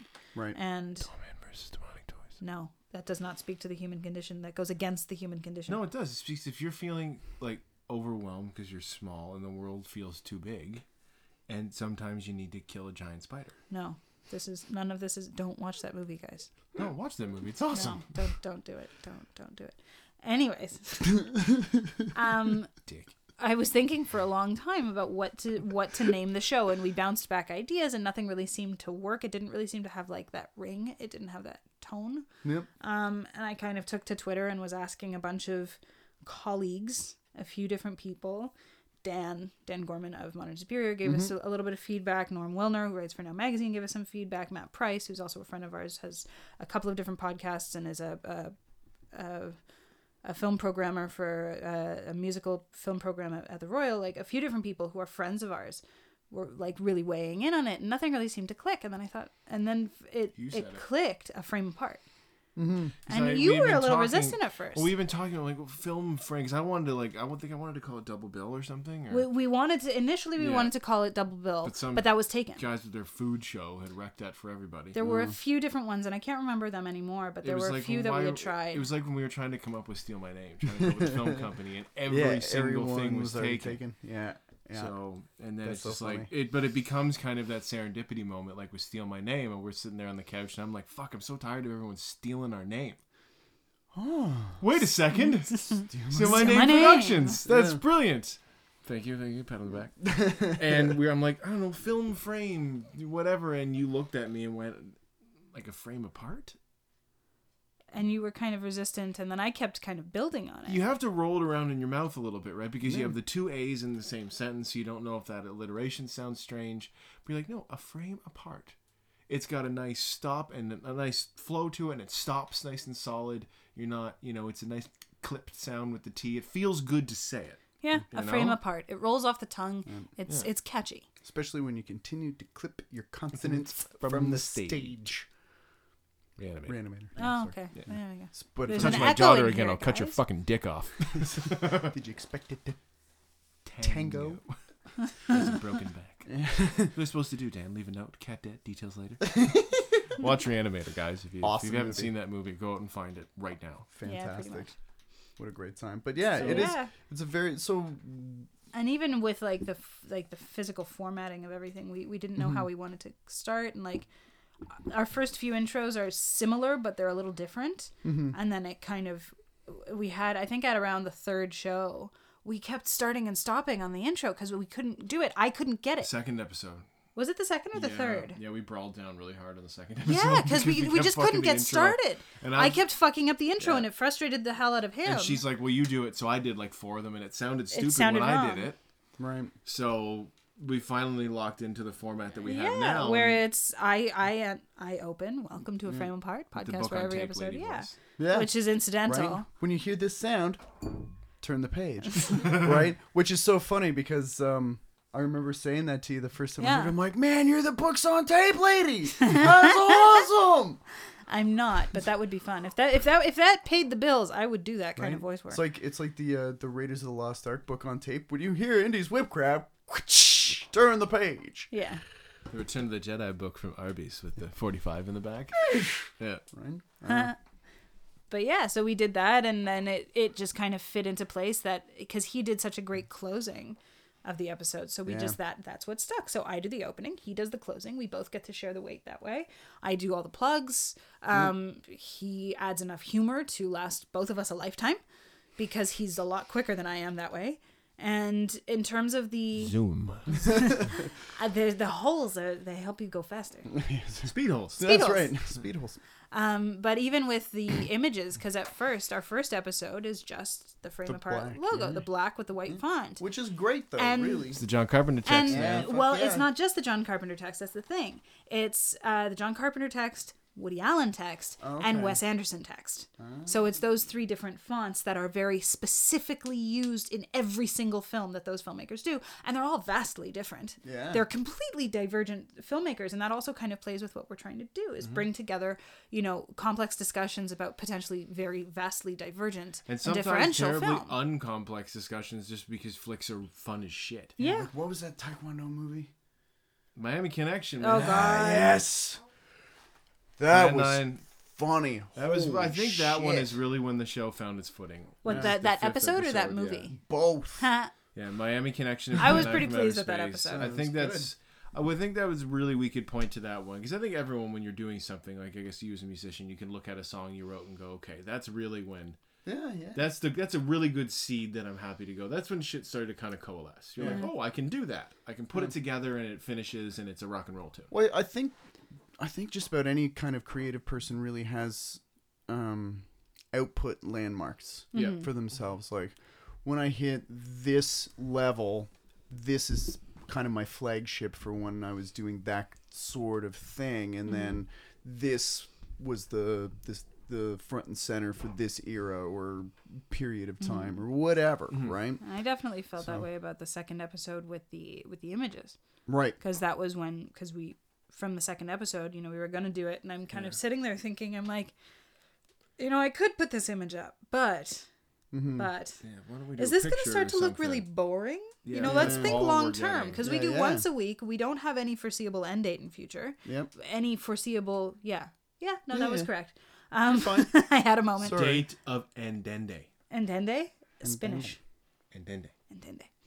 Um, so uh, it, it, it, you know, I mean, you imagine like, you imagine like 50 or 60 episodes all with the exact same image and it looks kind of flat and your Yeah, attention sure. isn't necessarily drawn to it. Yeah, yeah. So I was thinking, you know, what's a good way to draw somebody in? And I thought, use the images from the movie, use the images from the poster. And the Independence Day one fits beautifully. Mm-hmm. Yeah, that worked really it's well. framed perfectly with the with the A and the explosion right in the center Yeah, of it. yeah. Um, It's good. So then I started doing that for every single for every single episode, and I'm really proud of the way it looks. And every time I go onto like SoundCloud to check our stats and everything, and I'm looking at now up up until now our 18 episodes worth, and and the pictures are very demonstrative for me of one our accomplishment. I'm really really proud of the show, and um Go and listen to it, please, or we'll, or we'll hate you. yeah, listen to it. It's fun. We've and that's what well yeah no we will hate you. We will, we will hate you. We you. will. We'll come and find you. We'll fu- we'll we'll Are a la- you Magnolia fan? Did you say we're mind. fucking clown shoes? and I quote. Yeah. but yeah, no, it's and it's kind of just it's still not very old. I mean, we started this July twentieth, Yeah. and it's now end Of of, November of twenty sixteen. Because by the time this airs, we'll be into 20s. July, Yeah. August, September, October, November. So we're at about four months, Yeah. and f- in four months we've done nineteen episodes. The mm-hmm. 19th hasn't aired yet, but we've done nineteen episodes, and and it's all very good work. We're very very proud of it.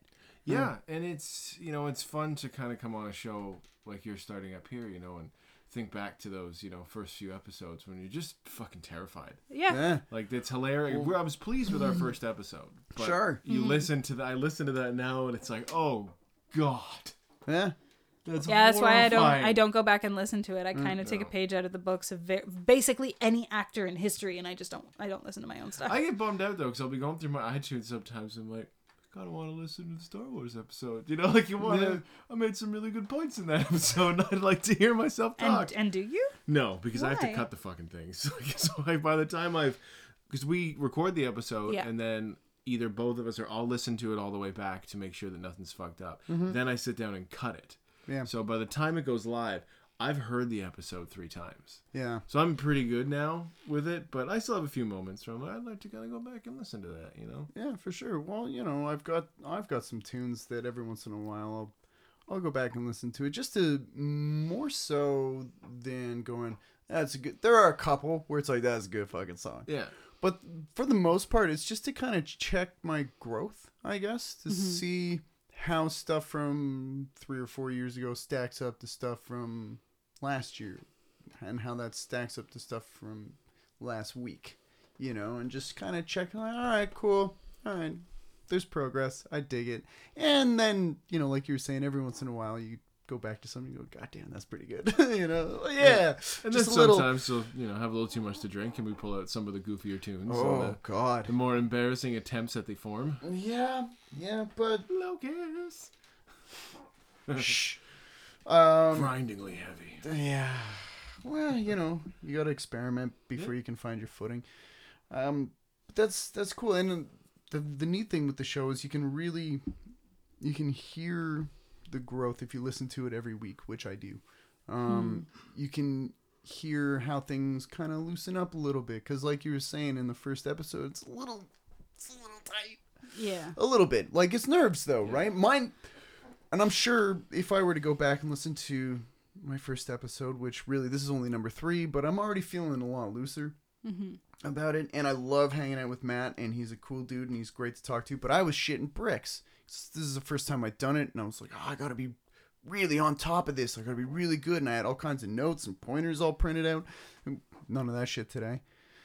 Yeah, it's a bit much. I do enjoy the kind of fucking approach of 646. yeah. Let's throw it together, man, jam. You know, which was kind of the ethos of 646. Yeah, it was You back- just you show know. up to the house and Just do whatever. Somebody playing? No, we're on some video games right now. Like, what are we gonna do? Oh, we're gonna play later. You know, oh, we gotta write some shit. You know, you just Something's gonna just something will. Something's happen. gonna happen. Yeah. you know very organic and it's and i i like that and just when you're talking about coming up with names and stuff it took me a little while to figure out what i wanted to call this thing um and despite the fact that 646 is maybe a little bit more of an inside uh, moniker i suppose um People hopefully will ask questions. yeah, and hopefully that this episode will help to describe that. And if I have to readdress it every once in a while, that's cool. I have no qualms with talking about the six four six days. Yeah. Um, the address, obviously, Yes. as opposed to the podcast.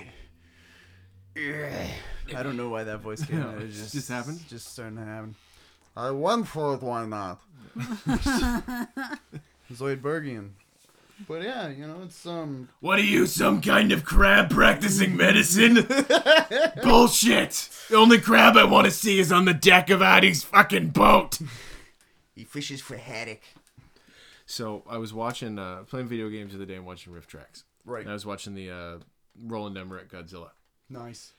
There's the bit where the the Godzilla comes in and the people on the boat. Yeah. No joke. Somebody kicked open the door to the the cabin on the boat and went, "Hey, Addie!" No way. yeah. I'll have to rewatch it. That's Yeah. fantastic. Yeah.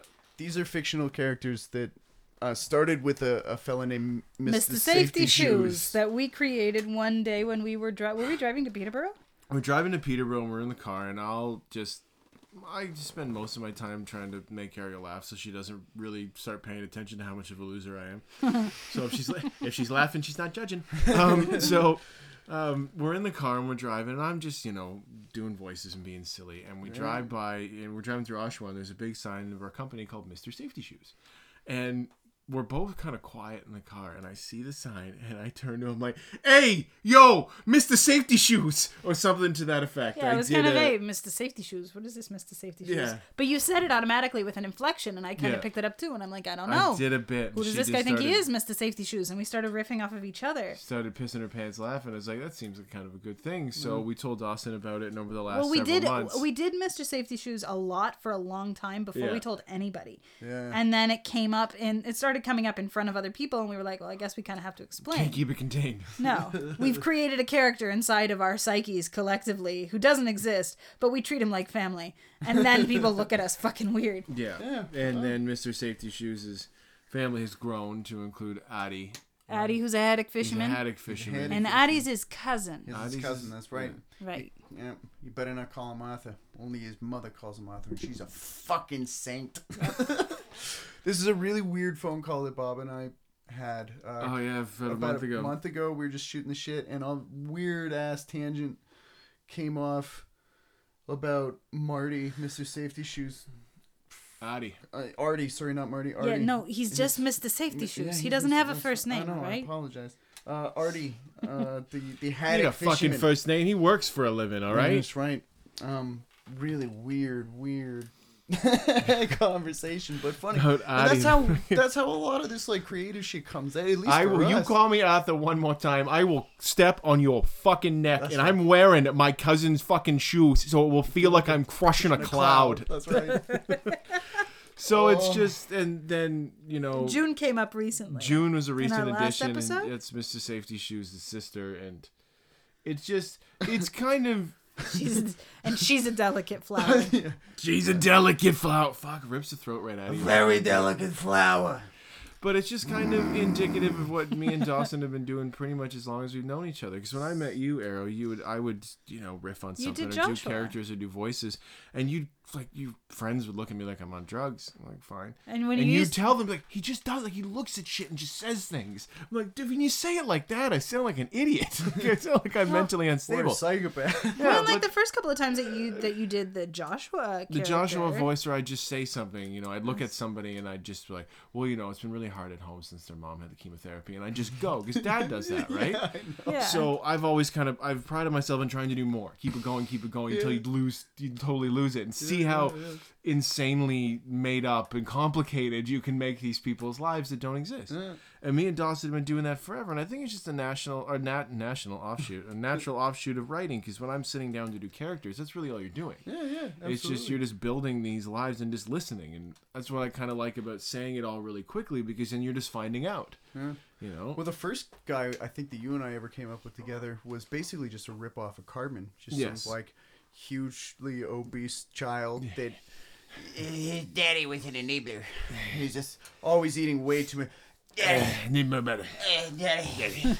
Then he'd go into cardiac arrest. he'd- Get the deep hit pack, daddy. Yeah, daddy. My skin's too raw from all the pierogies. and just Right? Ow! What happened? I had it. They zapped me with the paddle, but I still had a, I still had an ego under my shirt. you know, you just you just go with things and just see where doing characters like that is a riot because you never know where it's gonna get you, and you sometimes you just say the most outrageous, horrible shit. Oh. You know, I'm I'm I miss Joshua. I do. I actu- I actively do you remember Joshua? Vaguely. He was very he was very concerned with responsibility. and Talking about someone when they're not around is a sheer sign of being rude. sure sign. Thank you. And he used to do Joshua when we started dating and it just it made my heart light up and it made me simultaneously so uncomfortable because Joshua was clearly not all there. It's a little spectrumy. He was a little spectrumy and I'm like, "No, you're making fun, but you're not making fun." Ooh. And it just made me You so shouldn't like have done that. He's just a boy. Mm. But he's such a sweet character and he's so funny and oh my god, he used to make me laugh. And he literally just made my heart He's sing. good hearted. He was so good hearted. Joshua. If you- Joshua's the best. see, it's hard to do it on It's hard command, to yeah, you can't do it on command. Yeah. You have to be able to feel it. For sure. Well, If you're fourth, there's only one thing you should judge someone on, and it's the size of their heart. it makes you feel uh, giddy. Got a It's so little funny list 'cause- to 'em.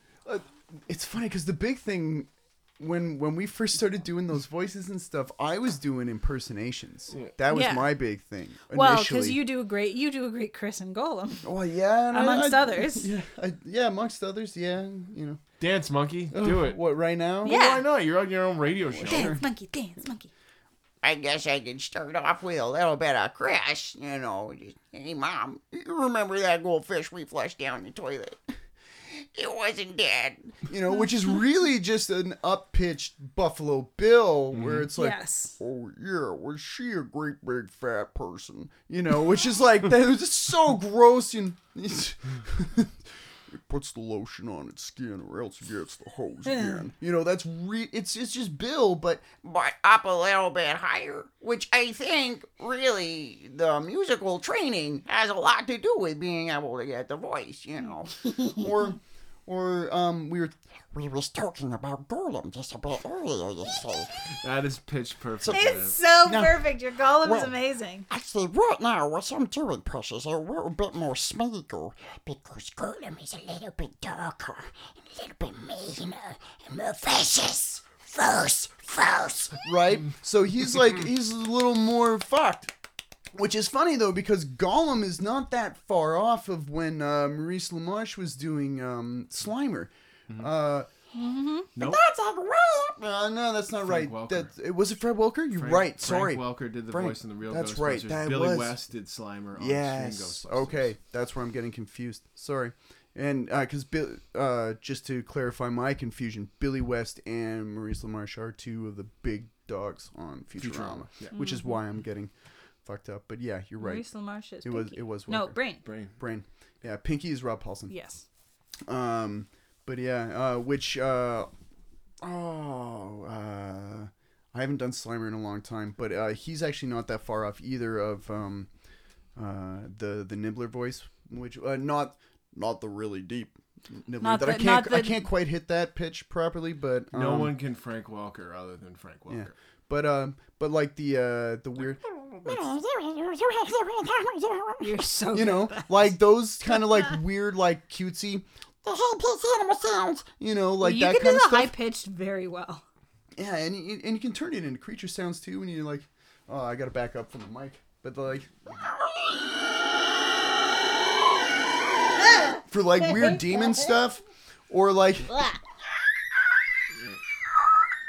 for like the baby bird dinosaur kind of shit, or if you get like some kind of like something to echo in, you can get it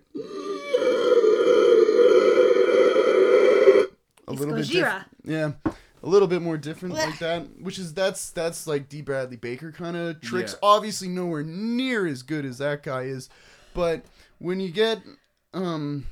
I think the musical training really Beeps, and helps. The creeps? Uh, No. no, that's Michael and Sweeps, or Winslow. whatever? Yeah, it's way lower. Uh, D. Bradley Baker, uh, actually, um, something that you would probably know him from. He's Klaus on American Dad. He's the fish. Oh, okay. Uh, he's, I mean, he's a million other things Yeah, too. he, has, like, he doesn't have like a real signature character. No, because he's such a fucking chameleon. The, Yeah. He is a god in the voice acting community. He really is. Um, but, but yeah, mimicry was the big thing. Like, Um, like Droopy the dog. He Yeah. just he's he's just really kind of depressed and maybe a bit of a hypochondriac, I would imagine. you know, but, you know, which is really just a down pitched. It's me. You know, oh, where is it? There it is. Oh, Kevin. You know, from the Disney. uh, from the Pan. Disney Yeah. Peter Pan, yeah, um, which is fun. Uh, I don't know. I just Your Zoidberg's pretty spot on too. It's getting there. it's it's getting better. Where uh, I can't see from down here. I can't. you know, You just But- you got to be a Jewish doctor Yeah. from Brooklyn. It'll work. yeah, it's that those vaudevillian mushmouth Yeah. uh, performers that Mm-hmm. Billy West was doing, which is a lot of fun. And then you know, uh, everybody's got their own um, their own Walken, which you know, Bob, baby, I'm so glad to have you on the show today. you know, it's just it's We're here. yeah, Accepted. Mm, It's a nice place to be. yeah. It's you know, it's, I feel warm inside sometimes. well, it's cold outside in the month of May. The guys that brought me here Abandoned, abandoned me. me. Abandoned. Abandoned. Bastards. Bastard. Good night, moon. Good night, room. Good night, cow. Jumping over the moon. Children, please. He's actually Jay. Uh, scooching a little closer. the guy doing the walk in there is Jay Mosh or Marsh or Maybe. It No, it was a is. si- It oh, is. okay. I yeah. He was. I can't uh, remember. That was The Simpsons, though. Yeah, long time was. ago. Um, he was doing the children's reading. yeah, at the some book fair or something. the guy on Scrubs who screwed around with Jordan, the doctor, his nemesis. He's married to uh, the Oh, Jay. Mohr. Jay Mohr. He was the one doing uh, Christopher Walken Walking in that wasn't episode. Yeah. that makes sense. They um, he started doing the Walken impression after they did Suicide Kings. You ever see that flick? I've seen pieces of it. really cool or i liked it anyway um but uh yeah. but yeah so like before we started like creating dopey ass characters there's a lot of impressions and stuff i used to i used to do cause but you kind of have to stay away from that now A little. a little unless it's so does Z. Cosby Dracula. Yeah. Boy. uh, but yeah and you know like a lot of the simpsons characters like professor Frink was one of my favorites to do you know as a kid and Like same with Flavin? yeah yeah that guy you know it's like Well, that would require something like a regulator, which is a concept so outrageous makes me want to laugh out loud. You know, which is lots of fun. Or the uh, the squeaky voice teen, you know. Um, uh, We're not supposed to date the help or the uh, the customers. yeah. Oh, your taco fell in the fryer. That kid. I'll get it. Ow. Yeah. Yeah.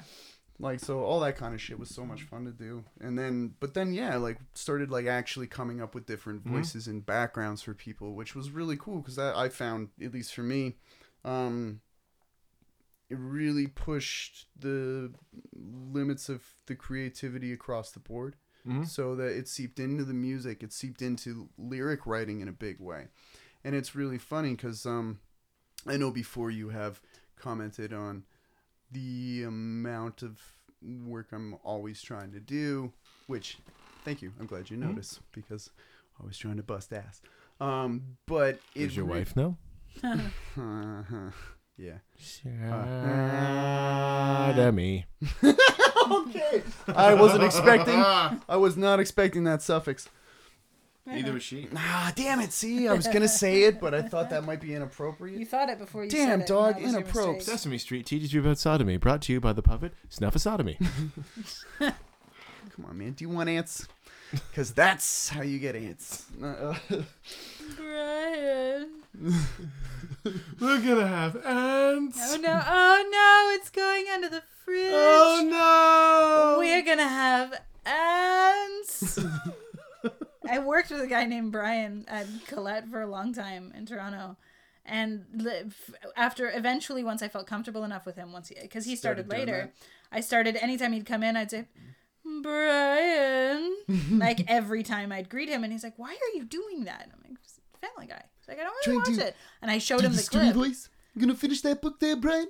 Hmm? Hey, Brian, with words and sentences, no, beginning, middle, and end. A little bit of punctuation. Hey, Brian. Oh, I'm sure you'll get around to finishing it. I finally had to show him the clip, and like to this day, every time I see him, Brian, and he like grumbles at me. I'm like, yes. But I think I guess you know because I guess there'll be creative people Yeah. listening to the show, you know, Sure. including friends and families. I think it's it's important that if you're you know like Dawson's a musician, but he collaborates with me on story stuff. We're Yeah. always working on voices and character. You know, I'm not a musician, but I'm always listening to rough mixes and like, well, what about this and what about that and well, this is what I hear. You know, and nine times out of ten, it all goes. Yeah. But if you know, a lot of times he'll say something that will get me moving and spark an Yeah. idea, or I'll say something. He'll be like, "Well, no, what you said is stupid, but the opposite of that would be really cool." you know? Well, I don't no, think I'm doesn't say it necessarily that blunt. but it's you know, it's what he's thinking. No, no. It's most. It's. It just depends on s- something that might be so far away from the final product. If it is the springboard for it, then some credit is due to that, right? And uh, from very early on, you and I, and I think it almost stems back to our initial meeting, which almost came to blows. um, yeah, I know. Um, Oh, guys. not too much. Um, That's but what she said. yeah, right. Just- uh, Jesus. oh, yeah, the most yucks so far. um, but yeah, no, I think just having that sort of almost, almost competitive, but but seriously okay? nurturing, sort of. you like that? fucking whack to the throat is fucking funny, man. But you are right. It's it, it. I guess it could say you could see a bit of competitive, but it's also Almost. It started that way, but I think it's fu- important for for creative people if you're if you have a friend with somebody like you you know whatever your art is, even if you're in a band together or you write together. I think it's it's healthy to start with a little bit of that competitive, sure. but it I think it drives you. What we Yeah. turned into more so is I can't bring them shit. Yeah, And exactly. I, I can, you can fool yourself all day, but if you've got even one person in your creative circle where you know that I could show something to somebody and get just general feedback, and they Yep. would be like, "Oh, this is great," but it was just the worst feedback in the world. yeah, You know that? Oh, what? Oh, it's really good. No, just don't. I wish I haven't even given it to you. If Yeah. that's all you're saying, that's Yeah. completely useless to me. It's really good. But if you find somebody that you know that if you give them shit, you can't pull it past them. yeah. They're exactly. gonna go, well, this is great. But But let's about look at this page right here Yeah. because I think you know what we're gonna talk about. So Yeah. why don't you tell me about it? Yeah. You know, and you know that you can't Yeah, sneak that it past. forces you to grow and to Yeah. improve. And the other thing is too is not only I can't bring them shit, but I have to bring them something. mm-hmm. And that's the other thing is, and so at least I know for me, and I'm sure for you too. There's probably reams of shit that you've written that I've never seen because Oh, yeah. it didn't pass muster for you Yep. Mm-hmm. to feel like you could bring it up. And same with me, and, and and I'm sure you've done the same thing with a lot of your stuff too, where it's almost like that. Some people do it as free writing, other people just whatever, just but to exercise that muscle of of your creativity to just always be producing stuff even if it is shit you can let that Yep. bad stuff fall away because you've been working out mm-hmm. mentally. Mm-hmm.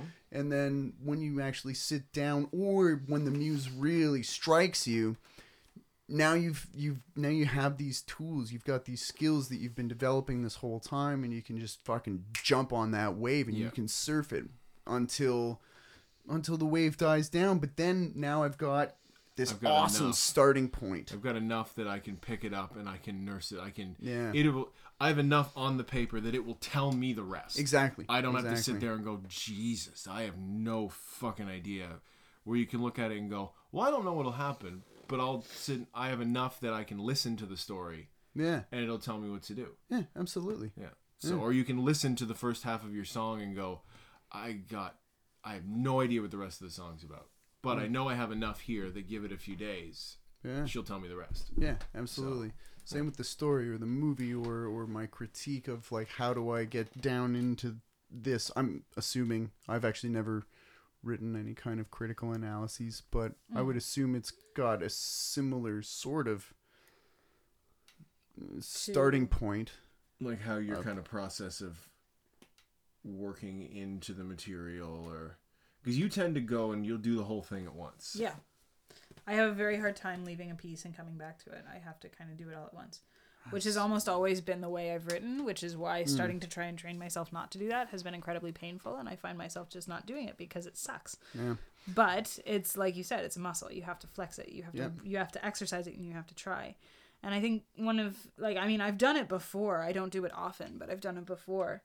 But within the last year, I wrote a piece that was for the CBC Creative Nonfiction competition, and unfortunately, I didn't place. But now that means I get to shop it around and try and sell it, which is good. I'm gonna see about Hazlitt and everything, but um, that I wrote in chunks and I came back to, and it and I and I did like four or five drafts, which is very strange for me because I usually edit as I go, which Oh. also makes me a crazy person.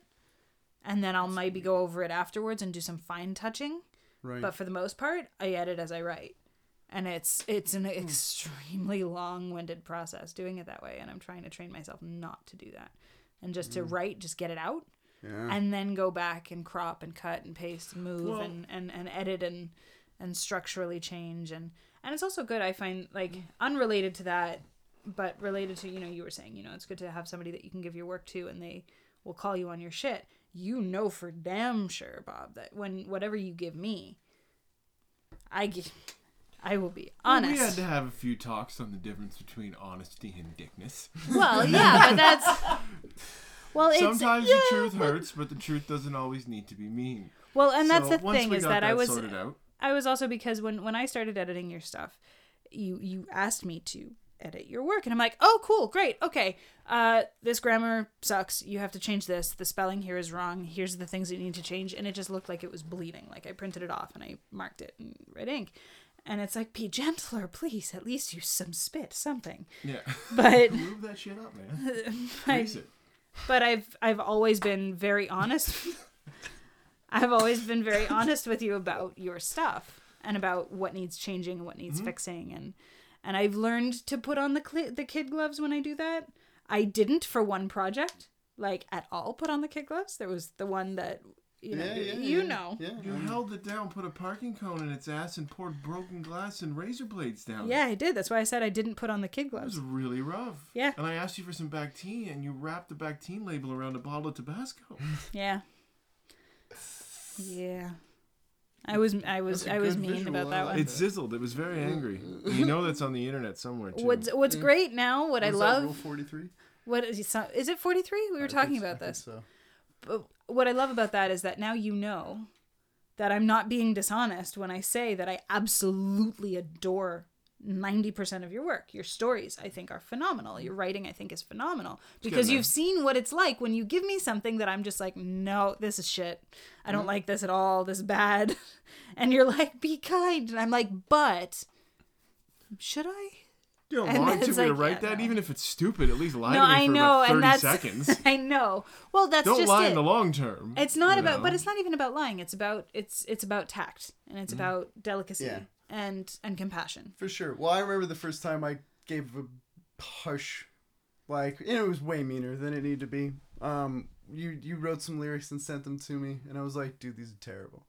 And you, you were just like, I spent days and days agonizing over because I have I have a very poor sense of natural melody. Like I'm not that guy. yeah, you know but i i love putting words together Yeah. i just do and you know we would sit for hours and hours out in the garage and you know smoke cigarettes and you'd just play different open chords and stuff and we just noodle yep, and most of it would all go in the trash. Yep. But it was great, and I had agonized over these lyrics, and I felt really pleased that I sent it to you, and it was just like, dude, the fuck is wrong with you?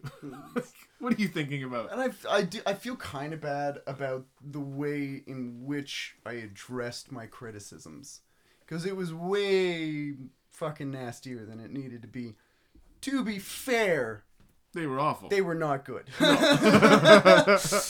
Neither was neither was that script. To be fair. Okay. let's, let's fucking get past Whispers in the Woods. Well, we've been at- how long have we been at this right now? How long? Whispers in the It's- Woods. we've has been doing this a, struggling What, along thr- are for we at about three hours thirteen now? years. probably. Two and a probably half? Two and a half, I would say. So let's two hours in. Let's stop picking on Whispers in the Woods. I, so we just started. That that script is trying really hard to be magical. Okay. So, just to reiterate, every Friday on Modern Superior, on on uh, on realize how long we've SoundCloud, been at this. iTunes, Yeah. Pocket Cast, You Stitcher, can hear me and Ariel do this. a frame apart, and uh, you guys have you got the Twitter. We got the Twitter Wh- at a is- frame apart cast, Yeah, that's right. and we got the Instagram Yeah. at a frame apart cast, That's and we right. got the Facebook, a frame apart, There you go. and Carrier uh. So subscribe, like, and follow these cats. yes, and please do it. Honestly, it, like and subscribe and leave a comment on uh, on iTunes because the more people uh, sh- the more people subscribe, the more people comment, and the more people rate. Progressively, the more visible the podcast becomes. Yeah, absolutely. So now, thankfully, we as of as of the date of recording, we have three comments. Ooh. None of them are from Dawson. I've only commented on one of your shows actually. Yeah, but you didn't comment Dick on cheese. iTunes. You commented oh. on SoundCloud. Yeah. Useless to us. Yeah. Why? Why would I comment on iTunes? Uh, iTunes. is- iTunes uh, commenting on iTunes is what increases the visibility because we're oh. we're invisible. The way iTunes works is if you don't have any interaction with the content, if people don't interact with it, it is deemed less worth paying attention to essentially, mm. and it, it is it is physically less visible. So people will not automatically find it. It won't show up in lists. It won't be noticeable. Mm, the more people write reviews on iTunes.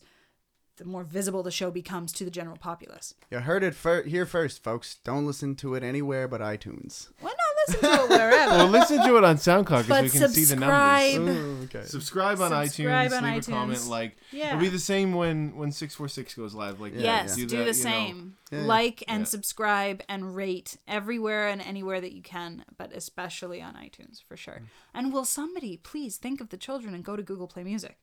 I did. Like, Apparently, it's physically impossible. Yeah, it's it's not it's not impossible, but It's- it is time consuming and it is an arduous process. no for to our- get there. for, Alba in Spain.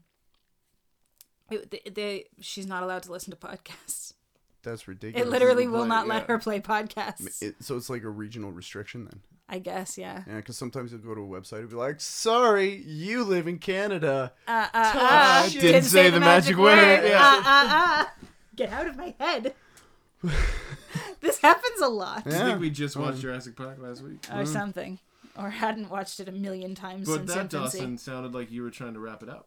Uh, I was Are getting we coming close. to the end of. I think our, we're coming to the end. We're coming to the end. Yeah, and I, I feel like I should probably finally start plugging some of my own shit. Yeah. My name is Dawson McManus. I am a musician. I am slowly building a recording studio, and hopefully it'll be up and running before too too long.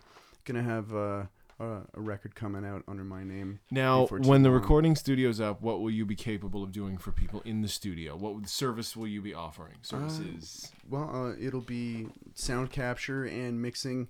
For mastering, you're going to want to take it someplace else for someone who really knows what they're doing for mastering, because that's a totally different ball of wax from engineering, like sound engineering and and sound capture. Uh, I'm also not half bad producer. I can really help you polish up your tunes. I can help you kind of fix up some lyrical issues if you're having anything, any kind of trouble there. I am a session player. I um, aside from the uh, Studio 646, I am also in a band called Broken Harmony. I do some solo work. Um, lots of lots of fun, entertaining stuff. And uh, And he's 17th on the list of world's greatest lovers, so that's not bad. Don Juan who? oh god, yeah, that's not true. Well, he's 18. to be fa- to be fair, Bob would know. Yeah, that's yeah, It's very Be glad hands I on. wasn't 35. yeah, yeah 36. right. Oh, Yeah, 34. Yeah. Hey, you get back here! oh god. So, no matter how weird or wacky any of that may seem, Don't don't rip our exit, man. That's my What are you outro. doing, man? No oh. matter how weird or wacky that may seem, motherfucker, Again with the Sammy J. It's fun. Sam Jackson Stop is coming the down man. on my on my enjoyment. I'm not. And he was in Jurassic Park. There- this park's full of dinosaurs, motherfucker. I have had it with these motherfucking dinosaurs Yo. in this motherfucking park. there you go. Man, your brother is the voice of nature. What's with all the nature run amok? It's crazy. Control a bitch in that fucking scenario. Get that brother and narrate some peace and fucking quiet in this park. Jesus. You should have just read them go the fuck to sleep. Yeah. Yes. Hey, Velociraptor, put down my arm and go to fuck to sleep. Holy shit. Okay, so on that. This has been fun. Yeah, I've I have had a blast. Hope you guys have enjoyed. Thanks for sticking with it. yeah, if, you come to you've the end of this. Yeah, thanks for that, guys. The complete and utter bananity of the whole thing. Phenomena. I didn't. That's a, that's a real song. Yeah. I just finished reading the Jim Henson biography, and they talk about that when they did that in like the '60s on some uh, variety show. Yeah, yeah. I didn't realize that was an actual song. Oh, I thought yeah. it was like composed like for the Muppets Oh, yeah. because they wrote so much original music for the show. You know did. what would be fun? Mm. If we broke into it right now and you segued out into the actual recording. No, that wouldn't be fun. Mono- Phenomena is funny when the Muppets do it. It's Uh, it's like you need the visual. it's like listening to people in the real the real world say giggity, and you want to hit them with a pillowcase full of. Some people can bricks. do it though. Phenomena. some. Do, do, do, do. Oh, come on, guys.